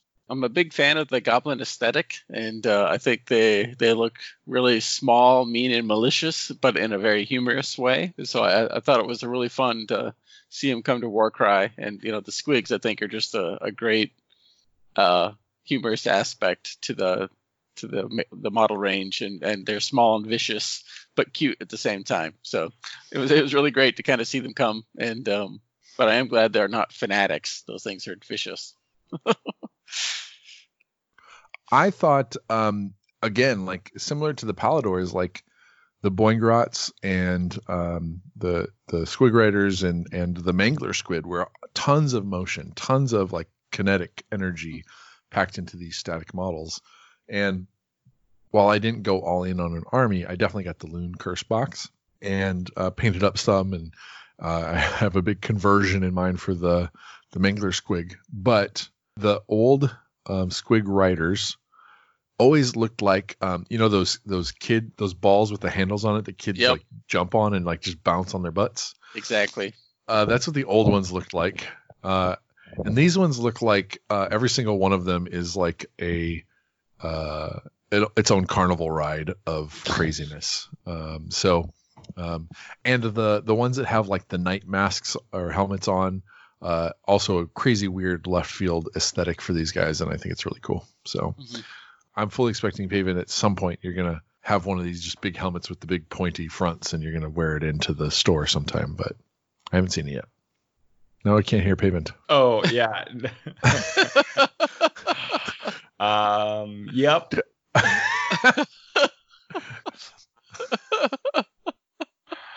You said- Pavement, pavement didn't interact with me at all. Hey, is, is is this thing on? check, check, check. All right, Pavement, why don't you tell us about what their ideals are? What drives them? What kind of god do they worship? Yeah, they uh they they they worship a moon god. Um, but mostly what what kind of gets them out of the bed in the morning is petty malice and just small small acts of meanness. they're not they're not big either in ambition or in uh, kind of scope, but they are, you know, they're they're doing their best. They're grinding out. They're a small villain. Um, other other than that, uh, I put I have in the notes potions, lotions, and fungi. So they do like brewing up some tasty beverages and snacking on some good good old fashioned uh, uh, mushroom. So that's kind of that's kind of the theme. Their theme. wheelhouse. They're they're pretty they're pretty savage savage group. Um, they're very shamanistic. They're mystical. They're not very industrial. Um, but they do have a, a lot of tricks up their sleeves, and there's always more where that came from. Um, so they are a a, a sneaking um, menace to the mortal realms. with the with the soap or lotion and fungi comment, were they most likely to open a boutique shop? Yeah, it would be. God damn it! I'm gonna I'm gonna stop making jokes. Haven doesn't like my jokes. yeah. All nah. You no. didn't mention you didn't mention what kind of moon they worship. A bad moon, not lunar I don't gas. know, it might- so I think I might be fading in the stretch here, guys. I just don't know how you want me to react to these things. it's true, uh, Josh. That's a great. That's a great clarification. Um, specifically, the bad moon, where they we don't really know the origins from. From um, there's a lot of like kind of oral histories, grot oral histories about where the moon came from. Like it was like was it contaminated by Gorkamorka to be like uh, evil and destructive? Was it is it a giant egg? Is it like because it contained the souls of all the grot shamans that have passed? Um, that nobody knows for sure. But what they do know is it's this horrible thing that casts cascades around the sky, kind of in an erratic pattern, bumping into other things and like appearing out of nowhere. And like every time you look at it, it looks different, and it has a an evil light that turns people into mushrooms. Um, so that's that's their jam. Cool. Nice, nice. So, what um, stories are there? What lore is there out there for these guys? I did hear there's a book called Gloomspite about them. I didn't read it, but And turns out it's pod- not that much about them. yeah, but there is a podcast called The Mortal Realms, which did a good book review on it, and I did listen to that, and that was cool. nice. So check it out. I don't know what episode it was. Yeah. Uh, there's not a lot of lore about these guys in terms of like stories from their point of view. Uh, I think these guys are due their day uh, where you just have uh, big balls of teeth coming at you. I, I think we need that story someday. Now, the background, the you know kind of quirkiness of this army is, I think, is very well known, despite not having a ton of, of novels or stories written about them. Paven, let's get into their Warcry abilities and uh, Oh, sorry, sorry. sorry. sorry. Should we should we go to Yep, yep. fighters and stuff first again? Yep, I was just going to correct it. Uh, So let's get into this warband. Uh, why don't you tell us about the fighter options available? I'd love to. Um, the Gloomspite Git's got a lot of really good fighter options uh, and a lot of. They just have a, a large number of miniatures they can pull from um, that play different roles. Um, for leaders, you have the Grot Box, which is a kind of a small, cheap leader on foot, and then you have the Squig Hopper boss and the Boingrot Bounder boss. So those are two um, two goblins riding squigs. Very strong, very good bosses. Strength five attacks, lots of attacks, very fast, high movement, eight and ten. Um, so those are really good leader selections. And then kind of there's like three groupings of of uh, miniatures of fighters you can use. There's like the grots with different um, weapons. You have the net, you have the bow, you have the stabba, which is a spear, and you have oh the stabba is a uh, is this stabba and a polka, or do I have it wrong? Well, you have like the hand weapon, sword, and then you have the spear. Um, those are all kind of all cheap, all less. I think 70 is the highest it goes. Um, all the net is 45, which is really efficient for an activation. You're not going to do much damage, but the net is fun to throw on people. And then you have um, the Squig, which is a, a real workhorse, not very fast, but real like 15 wounds, a lot of good, a lot of really high strength, high damage attacks. Um, squigs are real good in Warcry. And then you have the Squig Hoppers, uh, Boingrot Bounders, which are very fast, hit pretty hard, have a decent chunk of wounds, but um, the ability of of putting like a lot of high damage attacks on on a body that can move so quickly and fly is a very strong combination. Um, and then they have access to all the destruction allies and the giant spider is a monster. Um, that's a that's a quick lowdown on, on most of their fighters. Very cool. Let's get into their abilities. Can you walk us through their doubles, triples, and quad? Yeah, quickly. They have all they have all their abilities are good. Some are more situational. Some are just off the charts amazing. Their double is a better onslaught, so it's O's plus one attack. Um, but if you are if the enemy is engaged with another Gloomspite Gits model, you get plus one strength too. So good. Um, often squigs have such a high strength of strength five, you don't need it, but like the goblins can need it in certain situations. Um, the other double is just for the netters. Um, it's on a three up. A fighter within three inches can't move or disengage. Um, so that can be very good if you really need to lock somebody down. Um, it's not guaranteed, but it's a double. You can take a take a guess. You can take a take the risk and, and throw the net. Um, then uh, for our triples, there are three triples. One is boing boing boing, which is the value of the dice gets allocated damage when you make a move with a with some sort of squig rider. So you just it's called the you just bounce them. Um, so it's good if you need to guarantee damage. Um, the squig hoppers have such good movement that it's really you can project that damage pretty much all over the board if you have to. That one's situational but can be very good. Um, the leader has a stab 'em good, which I believe is plus one attack within six inches. I don't think I've ever used this once, um, mostly because I always use the squig, squig hopper leader, and he's usually flying around the board and there's nobody near him because he's trying to like you know deliver his his damage in a specific place. Um, and then the triple herder go that way. This is for the herder model. The herder model is real cheap, and it's good because of the access to this triple, which is a free bonus move for a squig, which allows you to move your squig into position, your squig on foot into position. Um, to take like a double attack into an enemy, which is very strong for squigs. And they're not that fast, so being able to use that triple for the extra action can be very good. And then the quad is the sneaky stab, which is um, a baseline. Okay, so how it works is uh, to reiterate, it is like Rampage, which is a bonus move plus bonus attack. Plus, on that bonus attack, you get to add the ability value in damage to hits and critical hits. It used to be, I, I played it before that um, you would just do it to the total damage you do for that attack. So if you have a six, quad six, you would just do six bonus damage. Very good on top of Rampage. Rampage is a great move. Um, plus six bonus damage, great, gravy. Um, but since the uh, FAQ, it is now to it, it, you would do it to each dice roll. So each hit and critical hit. So if you hit four times, you can hit five times. Um, you know the boss has five attacks. Um, uh, if you hit all five times and you have a five or a six, let's say let's just say you have a six, that's a bonus 30 damage on top of your on top of everything that hit. Um, so incredible. Yeah. Incredible. Over the top. Um, probably going to need to be brought in line at some point, but boy, is it uh, is it good.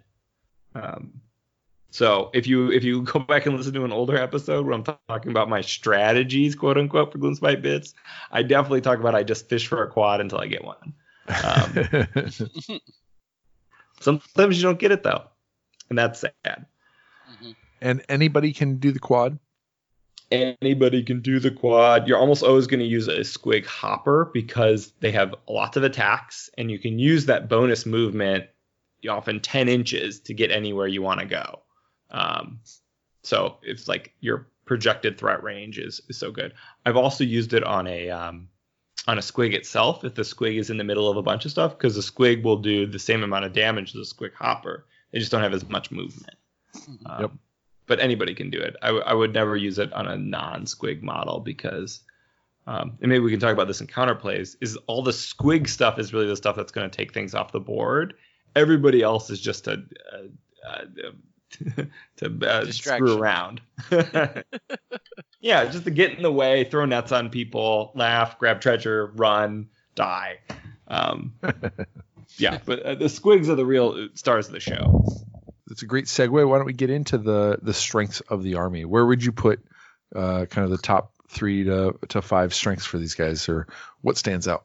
Uh, number one, until things change, is the quad ability um, and the ability to, and the combination with very efficient and good fighters. Um, so they have uh, a very balanced selection of fighters and a very strong selection of abilities to use them. Um, if I was going to like narrow into strengths, I think having access to a fighter with really good movement and really good attacks is very beneficial. Um, so that's the hopper. Um, and then they also have access to very cheap bodies um, to like grab objectives and play that game, um, which is you know which you can get a, a 45 point fighter. And I, I've now I now take five of those just because I really like having the choice to use them, and I also call them the kidnap crew because they all have nets. Mhm. Uh, so that's I don't know, uh, good fighters, good good abilities. Uh, Yeah. that's their strengths. All- they have a, they have a, they're good all around. They have access to some ranged. I don't. Some people I think uh, do like taking a lot of arrow, uh, bow, bow, bow grots, shooters. Um, I I don't think that chip damage is really that valuable. I'd rather have another goblin than a, you know put give everybody with bows. Um, but they do have to some range, but I wouldn't call that a strength. How about weaknesses? What uh, where what's their kryptonite? I think they're they're all around pretty strong. Maybe you can. Uh, I mean, Josh is giving me a pretty hard time sometimes, and he- maybe he has a better insight into like how you would break apart a warband. I think if you can take the squigs off the table, um, they they'll have trouble doing anything else. Um, Mhm. The squigs are decently tough. They have more wounds and everything, but a lot of things hit like uh, are hit harder than they can take it. Um, so Yeah. No, I um, think um, it, it really depends on the mission because sometimes if you're if you're trying to kill numbers, you, you focus on the goblins because they're the weakest. But um, yeah, if, if you're worried about taking out the main threats like the the squig hoppers and the squigs, then you can mitigate losses. Um, you know, because the goblins can they can kind of mess up your tactics a bit, but they're not super threatening.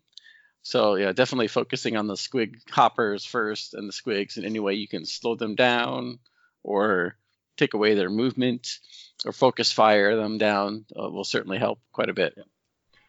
Oh yeah, uh, yeah. And thinking of yeah, I think that's a good point, especially trying to lock down the hoppers. Like short of Yep. killing them, another thing that gave me a really hard time was when I played. I've only played one game against the Unmade, but when I when my squig hoppers were being frozen in fear, Yeah. like boy, that shut down a lot of what I can do.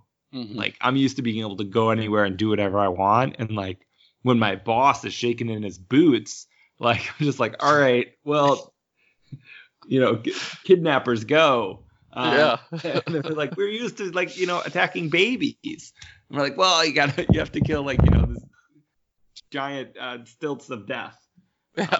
So yeah, I think that that's also a good thing because like hoppers are pretty expensive. Like I think the the non leader is 200 points. So if you can like mitigate those guys and throw a net on them or scare them or have uh access to something else, you can really lock down a large percentage of the warband. Yeah. Those are the guys that doing work. Absolutely. I see the the Boingrot Bounders have a toughness five, which is also rare in the in the meta, I guess. Um, but the Squig Hoppers have the ten inch movement. Which did you prefer between the two, having the longer movement or uh, having a bit more toughness? I don't know if I've said this before, but I am bullish on movement and bearish on toughness. So I think, yeah, movement is good. Toughness is not that valuable, given that how much damage is actually loaded up in crits. um, and toughness doesn't do anything to do do to mitigate crit damage. Um, so I, and like that two inches of movement is is really good. Uh, it's not quite. The bounders also have an extra inch reach, which is really good. Um, but you're paying for you're losing attacks, and attacks is uh, can be more valuable. Um, Yeah. uh, especially because like uh, squig hoppers are often killing whatever they get into contact with.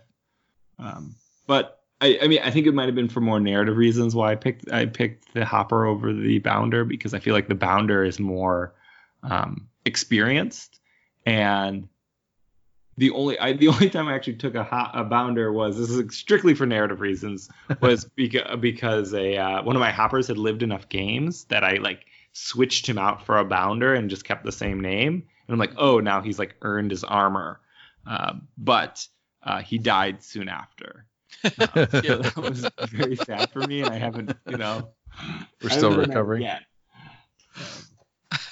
Maybe I'm usually that's- only taking I'm usually only taking two, like my leader and like a second in command as hoppers because they're so expensive. Gotcha. Yeah. And Um, I've been taking a bunch of useless uh, shaman in my, in my games, just there to look good.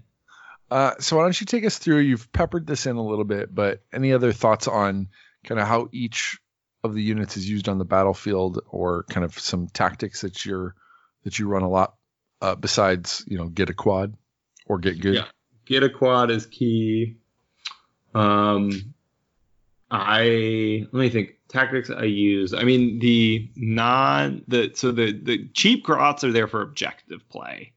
Um, so they they they're just there to waste their activations until like the the hoppers can move in safely. You know, I save those guys usually to the end unless they're under threat, um, because they're such valuable pieces on the board. Um, so that's what that's what the grots are there for. Uh, the squig is really good. It can it has the weakness. It has it does a ton of damage, but it has the weakness of being slow, so it can get caught out of position and then just be like running like the length of the board the whole game, um, which is uh, kind of a, a weakness. Um, so the the squig you want it to be like in the middle of the action, mixing it up and doing a lot of damage and fo- forcing your opponent to to work against it. Um, but yeah, uh, usually you're you're you're fishing for a, a quad. Um, yeah, even in the non superpowered sneaky stab, um, it's still very powerful and it allows you to jump in and you know trade very like if you're gonna like you can jump in the middle of like their whole war band and probably take out two pieces and then they're gonna waste a couple activations trying to dig you out if they can and if you can do it at the end of the round um, that allows you to get another round of attacks in before maybe they can kill you. Mhm. Um, so that's usually what my second in command will do is like kind of be the the squig missile and try to like trade very efficiently with my opponent's pieces, and then uh, my boss is there to more like finish the job. And it really depends on the mission though. Gotcha. No, that's that's interesting. Why don't you tell us a little bit about uh, your warband? Uh, we've gotten to tell you know hear about the warband in season one uh, through some of our narrative, through our um, you know path to glory. Uh, anything else you want to tell us about your warband or kind of your take on on this warband? Sure. So my warband is based off of my AOS army, which has a kind of narrative backstory to it. Uh, it's my warband is Skitrag Squig Squad, um, and they are an offshoot of the larger. Um, I don't I don't have a good name for that whole army. I don't know if it's the Gloomy Gang or what, but it's a larger uh, force. All my destruction forces uh, hail from a made up place called the Hungering Plateaus in Ghur and it's a number of like uh, large land masses that kind of like constantly are really fast plate tectonics. So they're always like consuming each other. Like one is going under the other and over, and the other is going over the top. And it's kind of a, a bestial uh, geo geo uh, I don't know geographic kind of thing. Geographic is not the right word. Um, it's late. It's late. Um, but and so that's kind of where my Ironjawz from were, were kind of from, and they would like ride the plateaus as on raids, kind of across uh, across the land. And so I thought that was cool. Um, and uh, trying to get my Gloomspite Gits because they have the same basing scheme, so they have to be from the same place. Um, so I think the um, if the uh, so if, if the the plateaus and on top of them are like the head and mouths of these continental beasts, the the the goblins are from the bowels, and so there's like a bunch of like kind of constantly be networks of tunnels being created and destroyed underground. Um, and I call those, those are the bowels of the hungering plateaus, and so those are like you know kind of an, an intestinal network of of of, of, of, of, of gobbledygook under there, and that's just full of goblins, right? And uh, you know they're always getting squished all the time, um, but there's always more popping out, and I think one of those tunnels got lost and ended up in the Eightpoints. And uh, I don't have a good reason for that, but now like you know there's a goblin infestation, and that's kind of and they're trying to like gather resources and stuff, and that's where my my guys are from, um, at least until I have a different idea. Nice. Nice. I like that a lot. What are some other narrative takes on uh, this warband? What are some things that you guys could see somebody taking with this small model count and, and doing something really creative with? Um, Josh, do you have any ideas?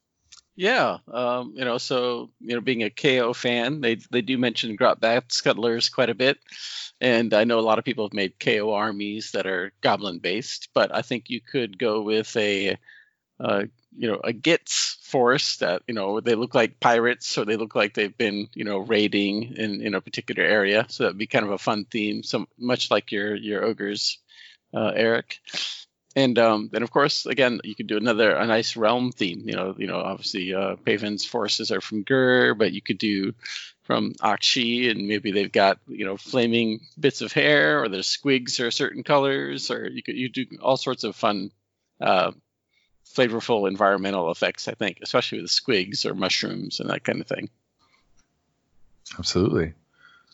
Uh, I have um, uh, had started an ogre army that is beaten up on Tyranids, uh, which are space bugs. Uh, when I got the Looncurse box, I took the big boss or the boss on Giant Squig. Is it Giant Squig or Big Squig?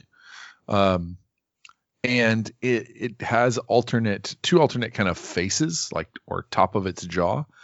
And I happen to have um, the top part of a Carnifex and it happened to just basically slot right into that spot perfectly.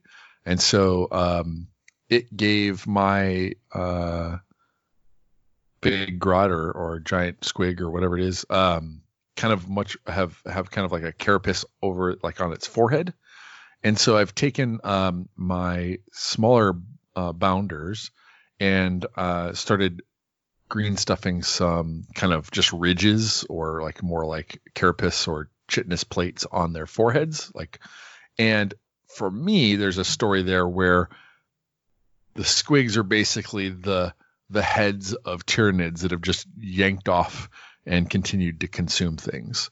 Uh, and so i'm kind of uh, the other piece for me was the when they were called the moon clan uh, because my army is sand based i call them the dune clan.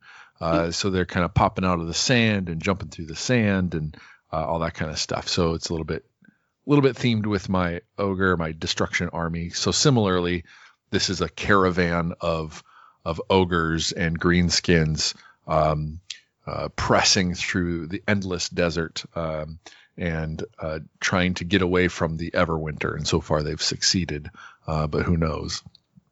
But um, but yeah, so these guys kind of fit along with my destruction army uh, as a whole uh, wandering through the bouncing through the sand, or or I have um, some of the the shootas kind of popping out of the sand as if they were hiding, kind of buried underneath and popping up to to shoot their bows, etc. So, um, yeah, yeah. Paven, did you have any? If you were to do these guys again, or uh, put together another warband like this, do you have any other narrative ideas that you'd like to to latch onto?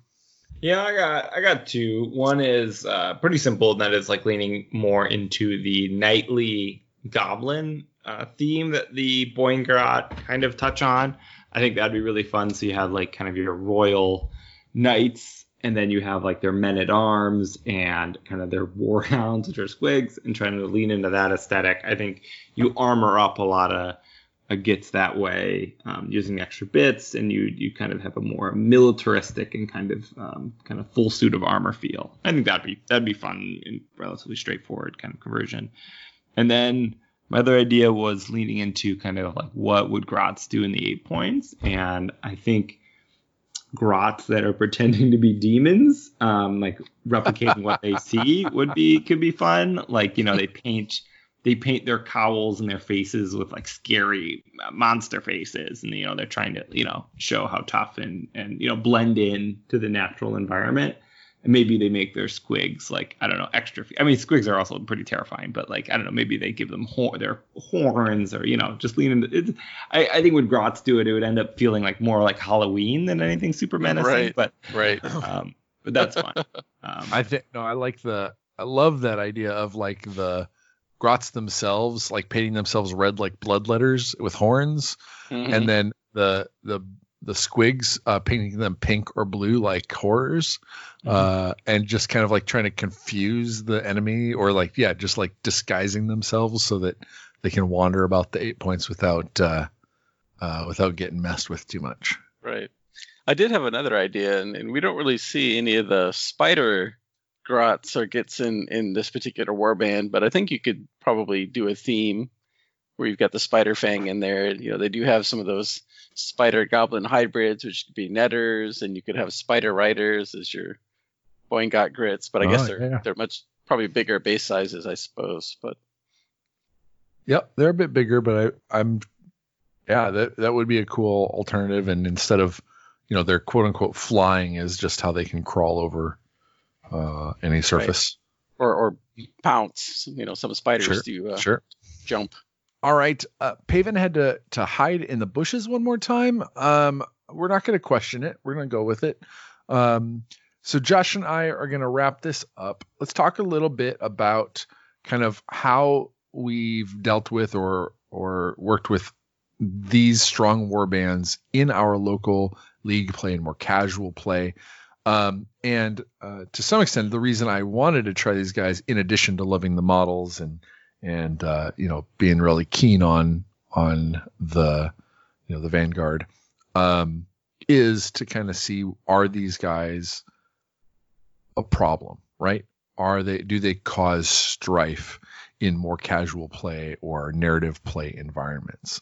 Um, and I think from what Paven and I both uh, talked about in each of these armies, there's some combos or there's some particular things that um, become kind of outliers where it is so unique in the game that it and it projects power uh, or strength or damage in such a unusual way or um, unique way that most people aren't thinking about having to how, having to counter that thing in most of the games that they play. Uh, would that be accurate? Do you think that's accurate, Josh? I Uh, do. Yeah. And how it, would you say anything else to describe, you know, kind of that that aspect of it? Um, well, I think you know. Again, it's you know most of them. Uh, well, they're they're from season one in Warcry, and so I think a lot of our initial impressions are based off the warbands that were available at the time and the abilities they had, and you know, like you, you mentioned, the, range capability the Stormcast had that we didn't really have in other warbands. But you know, looking back on that now, like I said, you know, we have more warbands with more range and more similar types of abilities, and it feels different. Absolutely. Absolutely. And and I think we're gonna to experiment uh, see more experimentation with that. We're gonna see more answers for that. Um, one of the things that I also found uh, that I think was interesting, um, I mentioned how uh, long strikes are often targeted when I play. That the long strike becomes the um, fixation of my opponent, and uh, that's they're not wrong to do that. Or it's not bad for them to go after them. However, some of that is because they remember that that single dice roll, uh, or that that single time that the the long strike rolled the crit on their single dice roll to take a model off, and that felt strange. It felt different. It felt unexpected, and maybe sometimes felt bad. Um, and so having uh, that be uh, a more emotional or or kind of unique experience stands out to most players uh, more so than uh, it probably feels even though the hurricane does more damage over the course of a game, um, and you know can can especially with some of its triple be able to boost that and take out models pretty quick. It has to be closer, right? It has to be down in the mix or down on the the base level, and I think that feels more appropriate for Warcry to a lot of people. It's less of an outlier. Um, uh, it's still 15 inches, uh, which can be strange, um, but it seems to be less.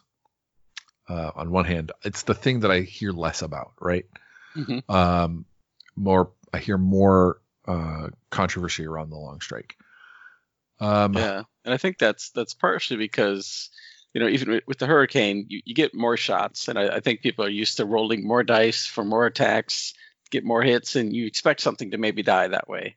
But I think one of the things that stands out with the long strike is you can roll one die and kill something potentially, Yep. and and, and that's true for the uh, with the KO Ar- Arkanaut cannon. You know, it's got a, a crit of eight, and yeah, you could one shot something as well. You know, Yep. so it's And now the probability of that is relatively low, right? You- Yes. you're not with when you're rolling one dice, it's unlikely that you're going to do that every time. You're certainly not going to do it every time, right. but but it stands out, and so it becomes kind of a, a s- an as- a skewed perspective of that warband. Correct. And I think the same with the the bounders, um, where they can move so fast and then put their damage that can spike really high where they want it, uh, and that can be unexpected. I remember the first time playing a game against Paven's um, uh, uh, army in an objective game, and I thought I was so clever with my eight move um, Roktusk Prowler. I ran out, grabbed an objective, and then ran back and uh, he saw my Roktusk, you know, in my regular movement, and he flew his bounder up to the six inch tall top of the bell tower to grab an objective, and then bounce off in another completely different direction, uh, and and one up to me like crazy. Um, so I remember that, like, and that was so impactful that that's what I focused on every time I play him. When I can uh, impact those bounders, that's what I'm going for. Mhm. Um, and you know, similar to to um, the Thrallmaster. You know, the first time somebody uses the Thrallmaster to teleport a model uh, across the battlefield, that becomes a high impact move that then becomes kind of part of how you approach that army in the future, right? Right. Yeah, definitely. And so I think that these two armies definitely have these elements that when min maxed can uh, make for very competitive, but also can be some negative uh, uh, casual experiences. Um, and we talked about our friend who playing casual in a more competitive uh, meta environment where he, when he travels, um, he's coming with kind of just a mix list, and somebody's coming with their most tooled up Stormcast list, uh, taking off a, uh, more than one model in the first turn, and then just making it very hard to to feel like you're in the game for the rest of the time. So I think what is important, uh, there's two things that are important. One, I'll, I'll say for players who are playing these two armies, and I'm sure that there's other armies uh, that that will find like this as well. And so maybe it's less important in this new season that when playing this this army, get a you know get a feel for what makes those high impact experiences, uh, p- both positive and negative, and um, learn to apply them well. I guess uh, if you're in a casual setting, uh, learn to like explain them, uh, build, uh, let them know that this is something that can happen, uh, and so they're not surprised by it when it happens, or uh, give them opportunities to you know show them how to beat it, uh, so that it's something that they can think about and focus in on. That doesn't mean that they'll always be able to beat it just because they know the tool. hmm Um, and then the other side, for those who are playing against it, um, I've had some very negative experiences when people use terms uh, to kind of broad stroke an army as being overpowered or broken. Um, and the negative effect isn't because when you say that, it doesn't do anything for anybody. It doesn't help them beat it. It doesn't help them play against it. It doesn't help them change the scenario or change the outcome. Um, And more often than not, what it does is it tells people you shouldn't play that army. You shouldn't play that warband.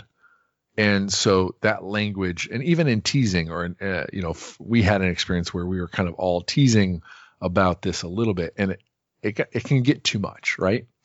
Um, and uh, we had a, a player who came in one of the first nights of the league and was interested in playing the Vanguard. The next time he came in, I was playing the Vanguard and I was excited to share that with him and tell him about it. But because some of those words like broken or OP um, were coming out, my sense was uh, this person who was kind of excited about playing Stormcast may have left less excited because they were worried about um, getting kind of having sometimes it, it's you know it feels like you're doing something wrong just bringing them uh, sometimes it invalidates your your feeling of, of victory because somebody you know says that your army is overpowered. And so almost borderlines on feeling like you've cheated to win. Um, and so i think that there's truth on both sides. Like there's truth to things when they're outliers and they can be over be standout moves that we can try and temper them a bit.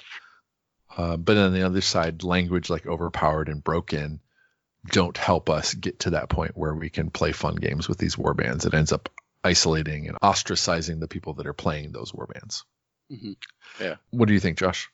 Yeah, no, I agree completely, and I I think uh, you know many of the war bands can be like you said they can be optimized or played. You know, you could you could take advantage of some of the fighter selections like you know, the splintered fang, you could take eight, nine, 10, 12 snakes, you know, and they're they're super nasty. But that's not really the you know, the the balanced list and it's not really the focus of the you know the narrative focus of that particular warband. So instead of throwing terms around, you know, you know, learn and perhaps focus on okay, well, how can I play this more narratively, more balanced to fit the you know, and just be aware of how other people are playing against you and if they need help and if maybe you need to tone things back a bit if you're in more of a casual environment. Yeah. Now, Josh, when you and I play, I feel like um, we have permission to kind of go all out, right? Yeah. Uh, do your best, make your most tactical moves, etc. Yep. Um, we've talked a bunch on the podcast when you are playing somebody else's convergence, mm-hmm. um, that maybe that's not the time to not pull punches, but uh, maybe that's if uh, if I'm at 1300 points and you're doing your first convergence at a thousand points, maybe I should go down to a thousand points just to make yeah. this more of more of a fun game for you at your convergence, right? right. Don't don't make it an impossible wall to get beyond. Um, and so we've already talked about scenarios in which you might um, just kind of choose your matchup in a certain way to to a, you know make for a fun game. Um, at the end of the day, these scenarios and um, and the the victory conditions and all that kind of stuff and the twists can drastically change anything that we try and do to balance our lists or or whatnot. Um, so sometimes that just so, that takes care of everything. Um, and you know, uh, as we figure out with all these new war bands, there's going to be new ones that become unique and different and uh, might add some new um, obstacles that we've not dealt with. And I think it's important to make sure that people feel welcome to use those and to play those in your uh, areas. Otherwise, you're not going to be able to grow, you know, your your leagues and your community. It, when you isolate certain war bands, uh, you start isolating the people that love those war bands, and that's not something that that we really want to promote or see happen more of uh, in our groups and the larger community. Um, that is a wrap for this show. I hope you've uh, enjoyed this second uh, deep dive into two of the war bands. We are going to be back in the next couple of weeks. Uh, in two weeks from now, we're going to be at Adepticon. Um, there may be, uh, we're going to try and be putting out another episode sometime between here and Adepticon. It might be a shorter one, uh, truncated while we're doing prep. Uh, and then after that, our next one after Adepticon will be a recap of the Gibbering Dome event that we hope you're all excited uh, when you're attending to come and play with us uh, or to hear about if you were unable to come to Adepticon or get into the, the event. So look forward to that. We'll see you in a couple of weeks. It's time to put a muzzle on this episode. If it was a good, good dog, support the show with a positive review on iTunes, sharing it with friends, joining us for hobby discussions at themortalrealms.com forward slash discord, or leave a tip at themortalrealms.com forward slash Patreon.